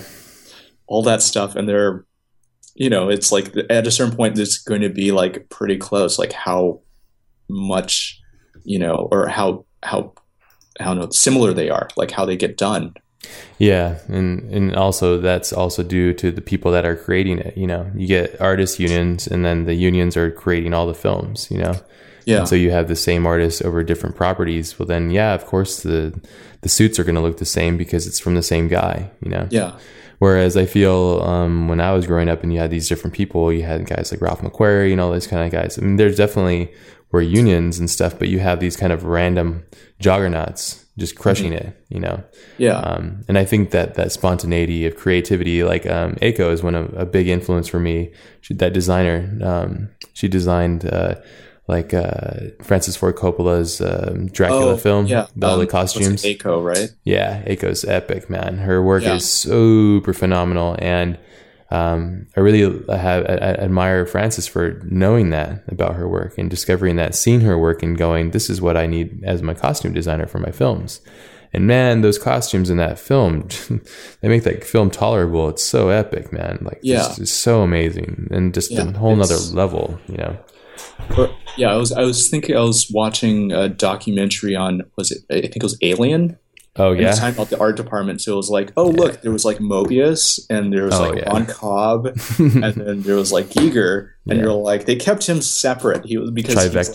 Yeah. he was doing the separate stuff. Like he was not integrated into anything. Yep. And it was just like it's interesting when you're like those guys are all crazy different from each other. Oh yeah, yeah. It's funny when you would I would watch interviews with uh, Jean Giraud, and he would be talking about um, when um, man, I always forget his name. He wrote he wrote Alien. I don't know why I always. Uh, but he wrote Alien, and he was talking about like, yeah, he went away, and he wrote this horrible story about an alien, and they burst out of his stomach, and it's very gross and very dark, and like it's super. Fun. And then you have like you know guys like Giger who are the monster creator, you know, and, Yeah. and how deep and hard and heavy and, and just heavy that is to create one of the world's scariest creatures we've never seen before. This phallic beast that lives in space and is haunting and s- destroying humans and eating them and consuming them and planting babies inside their bodies. You know, like mm-hmm. of course he's going to be in the corner. Wouldn't it be odd if he was in the same art department, like laughing and giggling? That would be really cre- creepy. You know, like Oh yeah, like, if he was a like, normal Joe. friends. Yeah, that would be contaminate the rest of the movie. yeah, it would be really weird, you know? So I think, yeah, that's a film that I've studied so many times because it is, um, it's a genre crusher, in my opinion. There's no, you, you can't make a space film with a monster and have it be the same level as that franchise, you know? Even the worst alien film's better than the best other style, you know, on other, on, on any other attempts at that same idea. So, it's a really interesting thing, and the way that those guys are all built up together. And have you seen Jodorowsky's Dune yet? I haven't. I, Right, I have the out. DVD, but I haven't started watching it. Yeah, check that out because basically, it's his failed attempt at making Dune like led to Ridley making um, Alien. He's he's basically used the Dream Team, so you'll see. you'll see. Yeah, it's pretty interesting. Have you seen uh, My Life, directed by Nicolas Refn's wife? No, I haven't seen that either. Yeah, check that out. That's pretty cool. I won't say anything about that. That's that was a really interesting thing. I was really surprised at how relatable uh, his, the struggles he was going through were for me as an artist too. Just really passionate. Um, but yeah, you might enjoy that. Is, is there any films that you've seen recently that you are really influenced by or really like? Oh man, I actually haven't seen anything good in a while. I mean, yeah, like something that's really I mean- surprised you. I'm trying to think. I mean, like everyone, I like Fury Road. Um, yeah, that was a good film. Um, that was really a lot of fun. Yeah, I enjoy that. That was such an art artisan movie. Yeah. I I think it was just surprising. Everyone was just like, oh, We haven't seen a movie like this for a while. Yeah. um. But I yeah, I'm I don't know. I'm drawing a blank right now. Have you seen like Nightcrawler? You seen that? I haven't. I Okay. I'm kind of st- kind of I don't know. I haven't really seen much. Like there was like a month where I was watching every movie that came into the theaters. Oh, don't don't do that. No, it was, Yeah. it was good because I just was entertained. I was just like, I'm going to go watch whatever this is. Oh, like, yeah. and be like, I'm going to go watch Ex Machina, and I'll be like, Okay, yeah. I want to live in that house. Yeah, I want to live in that house too. How cool is that? Man, that It's was. actually a hotel in like I think Norway. Oh, really? Yeah, it's That's awesome. middle of nowhere though. It's like That's really So cool. You end up there and you get murdered by robots, and Yeah, that's really um yeah, I really I enjoyed bits of that film as well. It had some really some really cool concepts and ideas in that one, I think. They were really fascinating, cool like concepts. This kind of have you seen her? Are you interested in Yeah, her? I've seen her. Yeah. Yeah, of course. Um I'm trying to think of some films really recently. Have you seen like Enemy, the the other Jake Gyllenhaal film? No. Yeah, you should check that out. That's really good. Okay. Uh, yeah, it's hard. It's it's weird though these days. I feel like I'm in the same place where I love these things, but they're hard to remember all of them almost. You know. Yeah, there's I think it's just they're starting to it's starting to get cheap enough to make So many. these type of movies. Yeah, so then there's just so many Yeah. and they all blend together. Yeah, exactly. Well, how about video games? Are you into playing video games? I'm, I'm trying to see what other things you consume and how you consume them. I'm curious. um the last game I played was Destiny hmm and I, I capped out and then I just kind of stopped. I don't know because it was like there was no more new content coming out, so there's like no more like I did the raid enough times, had enough things. Hmm. Um, I don't know. I, I I tend to like like playing those like open world games, Sure. and then eventually I give up playing the game and I just wander around. Like um oh what was it called? I think it was called Red Dead Redemption. hmm and I basically treated that game as uh, I would ride my horse around and go stare at things and shoot bears and wolves.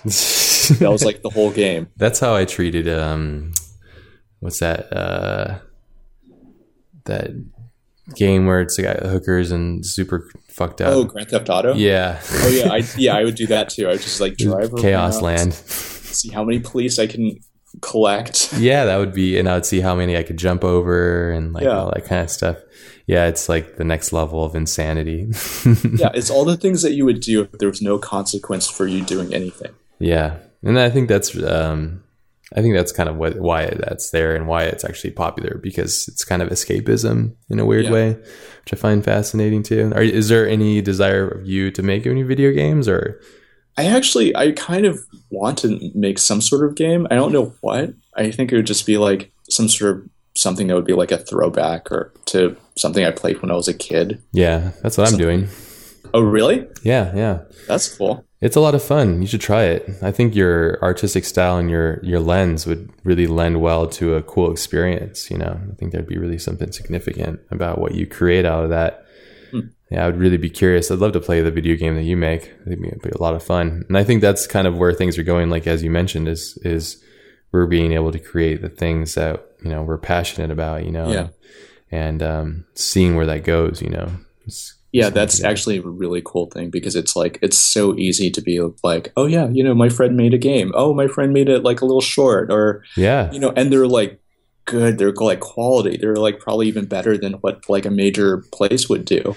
Yeah, that's the really significant thing too. You know, the accessibility of things and people being able to, because like literally, it's just my friend Ryan and I, and we're building this game, and um, yeah, it's a lot of fun. I just had a really special moment um, this past weekend. Actually, I, one of my nephews, I had him play it. Uh, we only have a beta of the first four levels. It's on my phone, and he was just addicted to it. He loved it, and he had so much fun, and it was just trying to solve it and figure things out. And he gave it. He was smiling and he just like gave it a ten out of ten. It was like, man, that was just so such a really special experience because I had him in mind when I was creating this thing. I wanted Oh, to awesome. build it for him because he loves puzzles and stuff. And I was just thinking, oh, it'd be so cool to have something for him and I to connect over, you know. And it was just like, you know, you have those little moments. You work so hard on things. We were working on it for like seven months or so, or seven or eight months, and uh, then you have these little special like three minute moments, you know, out of that. It's like taking this epic orange and then you just get like one droplet out of it, you know. But Yeah. that droplet makes all the squeezing worth it, you know. So but I'd really, I think it'd be really cool. I'd be curious to see what you make. You know, I'm, I'm kind of getting more into that, and I'm always curious to see, like, oh, I wonder how you would approach solving, like, how to make an interactive experience. You know, and using your abilities to do so. And what is that? You know, what world is that, and what does that look like? You know, and how do you do that? I got really inspired by Olly Moss and um, Oh yeah, I know what you're talking about. yeah, Kevin. Yeah, they, they he like the way he's you know exploring his own realms and stuff, and yeah, I think that's really interesting. yeah, that's that's going to be really cool. Yeah, I'm looking forward to that. Olly's a very smart guy and, and very unique taste and palate, and I think he's going to have something really interesting for us to experience. So, And uh, I want to talk a little bit before I guess we kind of cap this off. I kind of about your creative process. Um, looks like you're using. I've noticed that you do some modeling too. Is that true? Yeah, I'm starting to get more into it. I need to invest more time to learn and kind of roll it into, I guess, I don't know, more production stuff. I guess. Sure. It's a um, it's it's a learning curve. That stuff. Yeah, I mean, I keep. I think it's because I I look at it. And it's like I know that it's. I don't know. I I always see like um, I don't know because live action is like so. I don't know the amount of time, the you know quality of assets, like all that stuff, the amount of money involved. It it seems like that's always the tip of the spear. Yeah. So then seeing what's going on there, it's like animation always seems to be lagging slightly behind in terms of process. Yeah. And there's a degree of being like, we're real artists. And I'm and to me, I'm like, no, we're not real artists. Real artists are the people that you know, go do something weird and get paid millions of dollars for that. yeah, we're more production artists. Yeah. yeah. I mean, we're like, you know, assassins. We're like a, or yeah. no, we're like an army. We're the, the army that they hired that's, in, you know, in house. We like get paid our money and we sit around and we have tents and. yeah, that's a good analogy. It's pretty accurate, actually. Too. Yeah, because yeah. you're more like a, a, assassin or a ninja or something. Which is cool too. Yeah. no, I mean, they're all, it's all different and. All different know, and cool in its own right. Yeah. Yeah. But if you start forgetting what you actually are, then that's where you get in trouble. And yes, to me, I'm like, okay, this is so idiot proof because if okay, so there's a few guys at work that, um, or there's one guy at work that that comes from live action. And he does a lot of modeling, and his stuff can go directly to modeling. They can clean it up, and it can go into the movie. Yeah, that's cool. and but I mean, the way that yeah. this all works eventually is like if they can make one guy do the job of everyone, they Yikes. totally would. Yeah. Oh, yeah. Of course they would. Yeah, because it's going to save them money, and you know, yeah, that makes total sense because it's a business at the end of the day. Yeah. You know, I mean, that guy they'll be like, "Hey, so here's a million dollars," which sounds like a lot, but in the scheme of things, it'll be like nothing if he's the only guy doing the whole movie. Yeah, exactly. And there's quite a few people out there that are doing things like that, that are taking their abilities and making full things just kind of solo yeah. Which is incredibly impressive, you know? But yeah. at the same time, like I said, I think there's a special thing that happens when people are exploring and they're discovering this random thing and they're getting lost in the ether and they're pulling out these unique experiences and things from themselves and putting that personality into their mm-hmm. work. And that's a that's a communication that you just can't get um, by just doing it all yourself, you know, all the time. Yeah. That's why I feel my personal I love having collaborative art because let's say I worked on something with you and the way you think is completely different from me and you're going to solve something different. And when you interact with me, there's going to be a different experience out of it. It's yeah. going to be this weird alchemy. And out of that experience, if we're both really passionate and, and focused on this thing and communicating, that's going to be really special. It's going to be more special in a different way than something I would do by myself, you know? And I think there's a great value in that, mm-hmm. you know. But at the same time, the numbers, you know, if you're doing a business and you're say, hey, this guy can do all these these people's work. Let's just have him do it, you know. And then it's like it gets a little scary. yeah. At the same time, that's just part of it, though, you know. Yeah. yeah. It's it's just the machine. It's just it needs to go. It needs to be fed. Yes, of course. You have to be fed. You have to be paid, and so yep. do I, and so does the company that is making this enterprise. You know, so.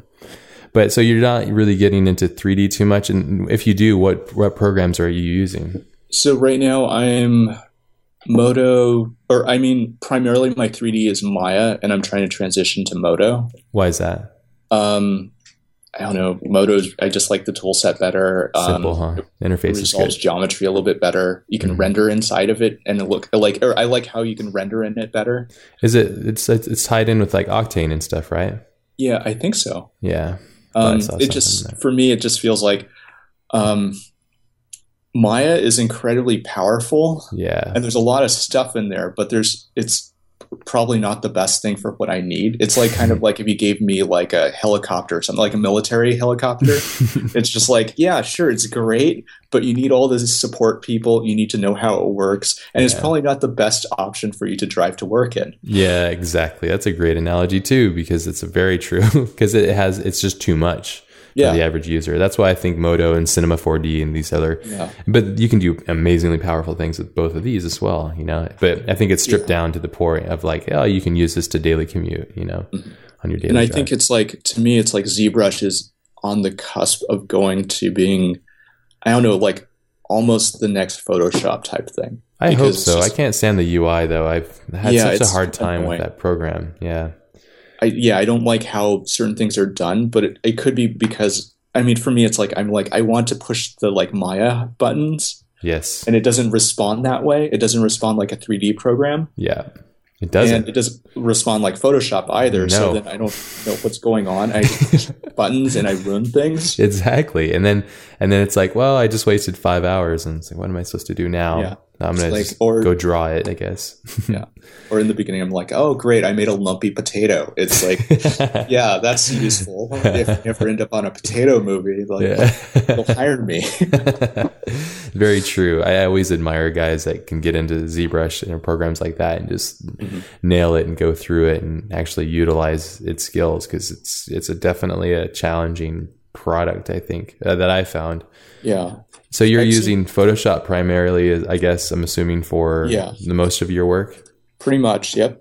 Are you using that guy Kyle's brushes? Kyle T. Um, What's that guy's name? Kyle sometimes I do. Webber. Webster. Um, mostly I use. Let's see, what do I use?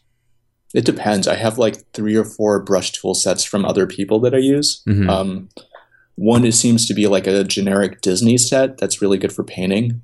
Did you make this, or do you have it? No, I. I don't make my own brushes. I'm terrible at making brushes. yeah. Do you get them off the internet, or is it something that you just have from somebody that you've worked with? Most of them are usually from someone I worked with. Oh, that's cool. So I go, oh, I like how you do it, and then I somehow get their brushes, and then kind of yeah, Yeah. I steal their brushes, and I'm like, I hope there's a little bit of your magic in these. well, there there's something really um, expressive and traditional feeling about the textures of your digital art. I think that's a very special thing. The edges are jagged and imperfect, and then there's um, a level of kind of spontaneous randomness that I feel is really important that you're able to capture in that. And sometimes, you know, I like to make sure I decide or distinguish the artist from the tools, but sometimes it helps to have those things because if you don't have those particular brushes or tools, it's hard to mimic that feel, you know? And so I was just curious because I have, I went and bought that guy, Kyle T. Webster's, I think his, he had like this epic brush Oh pack. yeah, And I Yeah, had, I had to go insane. figure that out. I had to Oh, go, sorry. go ahead. No, no. I just was trying to figure out how to use that shit so I could be like, because I I love drawing and, and and doing the art in the style that you kind of live in. I love it. It's so much fun because I also do love Paul Rand and I love all these very similar things to you. But it's been a challenge for me to kind of figure out, okay, where's the where are these brushes? How does this shit work? Like, come on, because I have the idea in my head, but then I go and draw it. I'm like, this doesn't look like that at all. What the heck, man? Like, it becomes like a frustration for me, in, in almost in a sense. But I guess that's the, just the journey, and you've put in more hours, obviously, onto deciding what that is. You know? those there's so many choices, yes, that's there's my like- problem. and you like it's not like a set of like these five brushes go together. Yeah. You're like this is bristle brush one, and then this is bristle brush like ten, and Yeah. then you like go through the whole range of them, and you're like, okay, so this one's slightly different this way. This one does this, yeah, and then but I can never remember that. I'm like, oh, which was the one I like? Is it three? Is it five? is it eight? okay. And does it go well with something else? It was like sample two. I'm glad I'm not alone on this because yeah, I've been. I think when what I need to do is just kind of isolate a day of time to go through my brushes and articulate them and make notes. And I'm just, I, I think I have a problem with that as a digital artist. I'm like, man, you fucking computer, just do what I say and that's it, you know. Yeah. but it's there's a lot of fight back with that. Same with ZBrush too. I feel like there's a bit of uh, dedication you have to put in prior to actually doing anything, and you just kind of have to dig give into it. I guess you know there's a little bit of a learning curve, I suppose. You know, so Yeah, you have to figure out what everything does before you actually try to make something. yeah, absolutely. And I, then I think that the interesting thing though is you do find out what everything does, but then that doesn't matter if you don't have a good idea, you know, or a composition Yeah. or a, a meaning, a defined uh, concept, basically. So, and I think that's really when it gets into like you know the realm of you know creativity and activating those different things and blah blah blah. So, but I don't know. I was just curious about it. So you're using Photoshop with custom brushes that you managed to get some from people. That's awesome. I'm jealous. Very cool. And then your do you use Illustrator and stuff as well? I noticed that you're doing some Um, funny like UI stuff like on some of your images and stuff. So what do you use Illustrator for that kind of stuff or is it mostly Photoshop that you're using? Sometimes I use Illustrator. It depends what it's for. Sure. Um, if it's things like I'm really slow and like I haven't used Illustrator in ages, so then most of the time I do it either in Photoshop, like if it's something, so I'll do it in paths in Photoshop, which is weird, but for some reason works better for me than Illustrator, Sure. or I do it in something like InDesign, which is also weird. That's super weird. yeah, InDesign is uh, yeah has its has a lot of quirks to it. I think it's just because um, Illustrator, I don't understand how any of the t- most of the tools work. Oh yeah. So then it's like I can be like I can make a circle, I can make a square, I can like kind of draw something, or I can make text, but I can't figure out how to do a lot of things to it. Yeah, if you ever want to know, I can show you some of the stuff that I know on it. So Okay, cool. I'm not I'm not an expert in any Oh. form, but I'm able to get in there and do a lot of stuff. So it's like yeah, it's a cool program. It's really really pri- quite robust for what it is. yeah, I mean, I've seen people do illustrations in it, which is crazy to me. Yeah, me too. It's Like kind those of like photorealistic. There's like a photorealistic motorcycle or a car. yeah. What the heck, man? With all the gradients and stuff. Yeah, I've seen that too. I'm like, what the that. That hell? doesn't sense to me. yeah, I have um I think it's Motive Arts, I think Motive. There's this guy that does these really epic like car illustrations. Um, Motive Yeah, artworks. Check that out. Um Okay, cool. Motive Artworks, here I'll put send the link. It's pretty freaking awesome. I think you'll dig it um because you're a form and function kind of guy and you're interested in different kind of I don't know, looks and styles, but he does it all in Illustrator. Pretty sure. And you can tell some of it obviously is. Um, but like if you go to the shop version of that, uh, I actually bought some of the prints from uh, this guy's stuff to put in my garage because I love cars. So I'm Oh, such cool. a car guy. Wow. Pretty cool, huh? Like the Yeah. gradients and stuff. But it's like it's it's stylized and simplified, but it's really beautiful. Like um, there's a couple GT3s in there that they're really close to like photoreal in, in a very stylized way, obviously, you know. So, but dude, patience Yeah, Days I and days of patience. do that. yeah, it's like multiple um, masks and stuff, and mats and all that stuff too. Um, yeah, more art to be envious of, that's for sure. Man, Right? I'm hearing you're clicking. You're like, oh, yeah, I I'm looking. I'm like, you, like the car, I can kind of understand, but I'm like the tires and all that other stuff. I'm like, nope, don't, don't get that. yeah, those are just look like they're like compound pass and masks and stuff, and um, just probably works really methodical and very. I'm imagining pretty clean because you have to because these files Yeah. are pretty dense, you know. But yeah, really cool, really cool work. Definitely dig this guy's stuff. Really nice person too. So Oh, cool. yeah, the- the prints came out really great as well, just which is rad.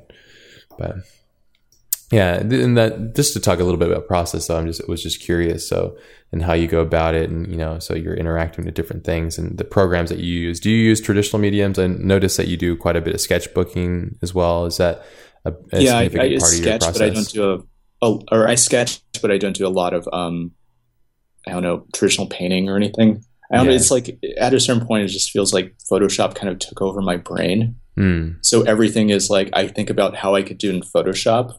Sure. So I, I think it's like you know, like any sort of digital thing, you don't have to do it perfect the first time. hmm So then you're always like, I wonder what happens if I do this. Yeah, And do it, and you're like, whoa, that is why I did, don't do that. That is, that is, yeah, yeah, but that's kind of cool though because you can, you know.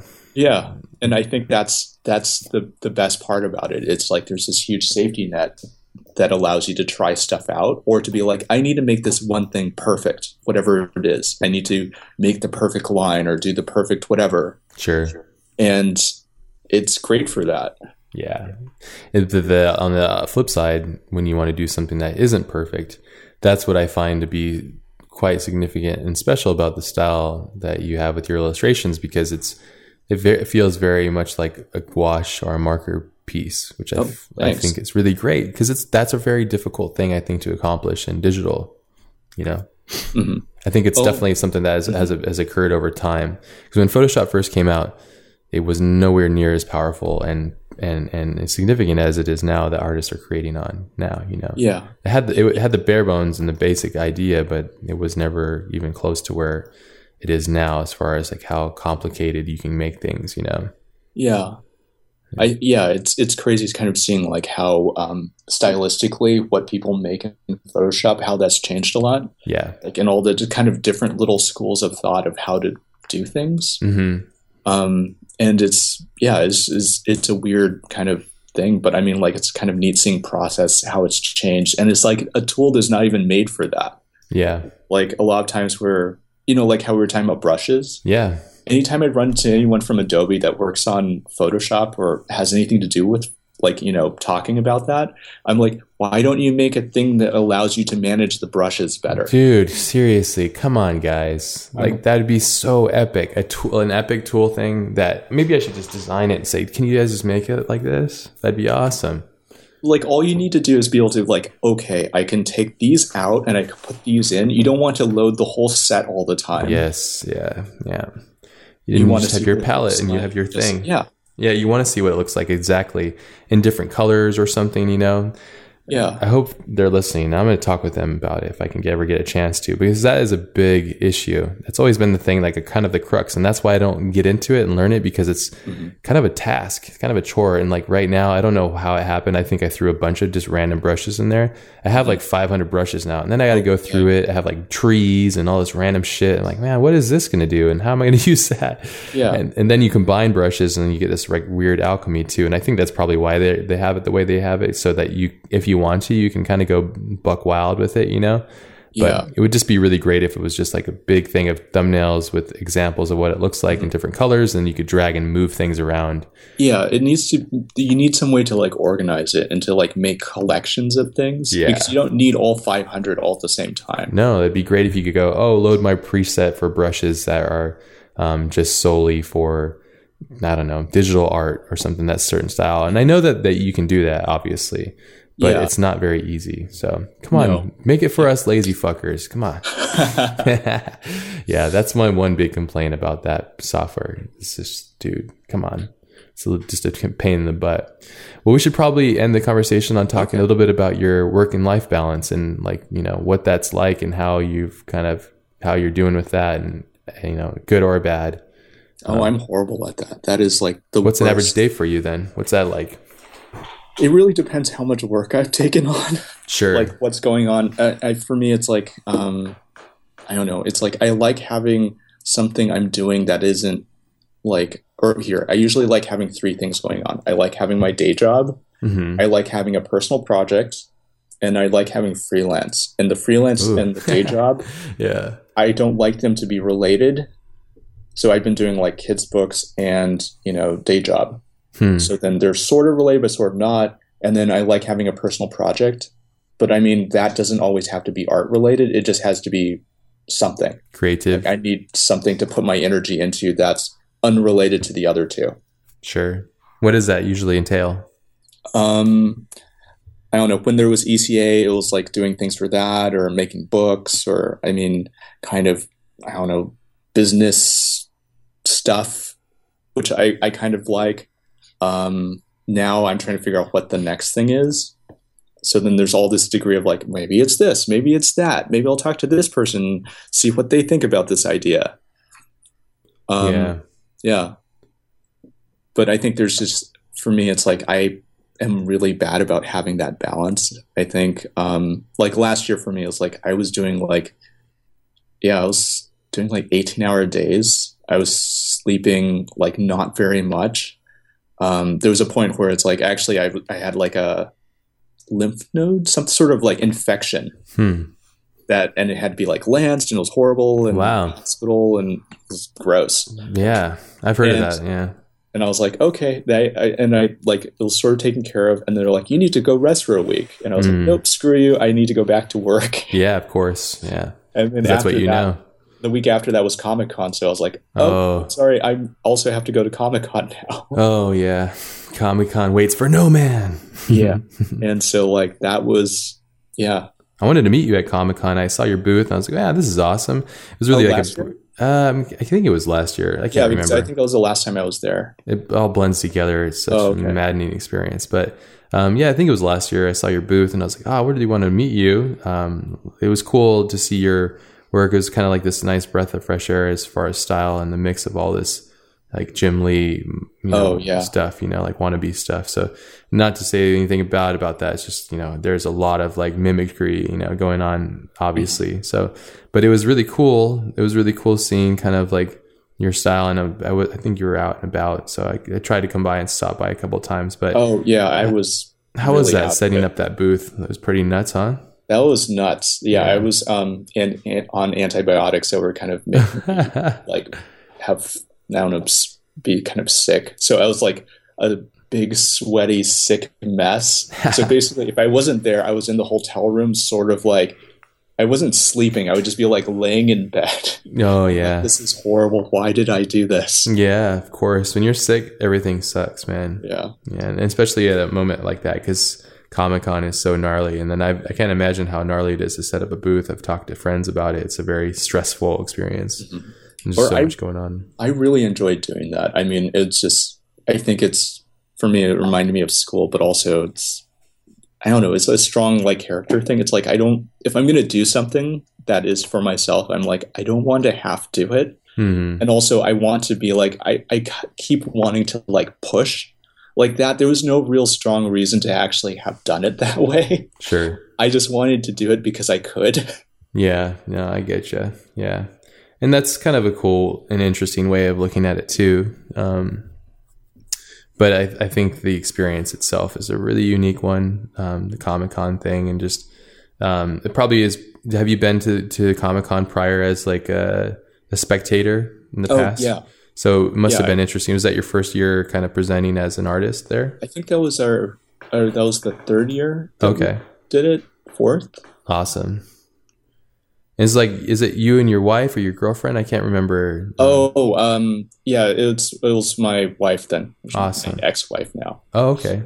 Yes. Yeah. Well, that looks like it was like a really um, cool experience. though. like, it was your, your booth came out really cool. They had like a lot of really interesting characteristics and cool little um, nuances and stuff. All the wood. Oh and- yeah, that was fun. I mean, like I love that stuff, like that, meeting people, just wandering around. You know, like it just yeah. it's there's a nice that there's a nice good energy there. Plus, it's cool to actually meet people that are excited about something you're doing. Oh, yeah. so much of you know like what we do, it's like consumed by people that we have no contact with. Yeah, or it's very insular too. Yeah, Yeah. And the commu- the communication and connection is very off. But when you have Comic Con, it's you have this emo- the ability to connect with so many people, which is really cool. I find Cool, it to be yeah. fascinating. Yeah, I think there's something really valuable about that because you're kind of getting to the point of the person that actually is consuming your thing. Yeah. So you go, okay, well, what do you like about it? or I mean, but it's Sure. like such a good way to kind of have an understanding of what you make and how it affects other people. yeah, engaging that too. Yeah, that's awesome. You have, um, I, I guess, one more thing I wanted to talk about because we can talk a little bit more about life balance. But the last thing I wanted to, to see if you, you had any advice for like up and coming artists and things that you've learned that might help others that are coming up. Because one of the things I like to do with the show is kind of expose really high level professionals, but also uh, encourage other artists and people that are, you know, striving to become an artist in their own career and, and trying to find their voice. Um, I think it usually helps. I mean, I remember when I was starting out, like how significant just even a couple words from uh, artists that I like of encouragement or, you know, of things to remember and along the journey. Is there something that you could pass along as far as like, you know, some things that you might have learned along the way or anything, anything like that? Um, do whatever entertains you. Do work that that you find fun. I mean, I think there's like a strong part in the beginning where you're starting out, and you always want you just like will take anything that is offered to you. Yeah. And I mean, there is something that's valuable about going through a lot of experiences like that, like kind of paying your dues. But also, I think you just need to balance it out by having, I don't know, just being passionate about what you're doing, being excited about what you're doing. I Yeah. mean, it, this is such a weird kind of job in a way, like all this creative stuff, because to me, it's like I see it like, you know, it's pretty much similar to, I don't know, people that are professional athletes. Mhm. It's like most of those guys, you have to assume there's something about it where they do enjoy doing that. Or, I mean, or they just enjoy making shit tons of money. But I mean, Probably both of them. yeah. But, I most mean, of the time, they love what they're doing. That's yeah, how they get. That's how. you That's have why they're have good. something about that where you really love what you're doing. Because if you don't, then there's a point where you're going to be like this weird dated shell of a artist like you won't be Yeah. relevant anymore you won't make anything that makes anyone excited that you'll be like kind of this relic Yep. and i mean you have to like continually keep doing that. It's like if you played you're an athlete and you got onto a team and eventually you're just like nah you know i'll just be here forever and you got fat and you couldn't mm-hmm. really do whatever you needed to do. Yeah. i mean eventually you're not going to be there anymore. And like with art it's the same way. It's like you have to keep going. You have to keep swimming. It's like you're a shark. You have to keep going. Yeah. otherwise you're going to die I couldn't agree with you more. I think that especially the moment when you said um, you have to love it. There is a, a book called Outliers. Have you read that book? oh yeah I read. I listened to an interesting interview with the author, and he was he was arguing the fact that he wasn't trying to dismiss the idea of genius or creativity. What he was trying to say is that the common thread between these brilliant people and what they're doing is that they loved what they're doing.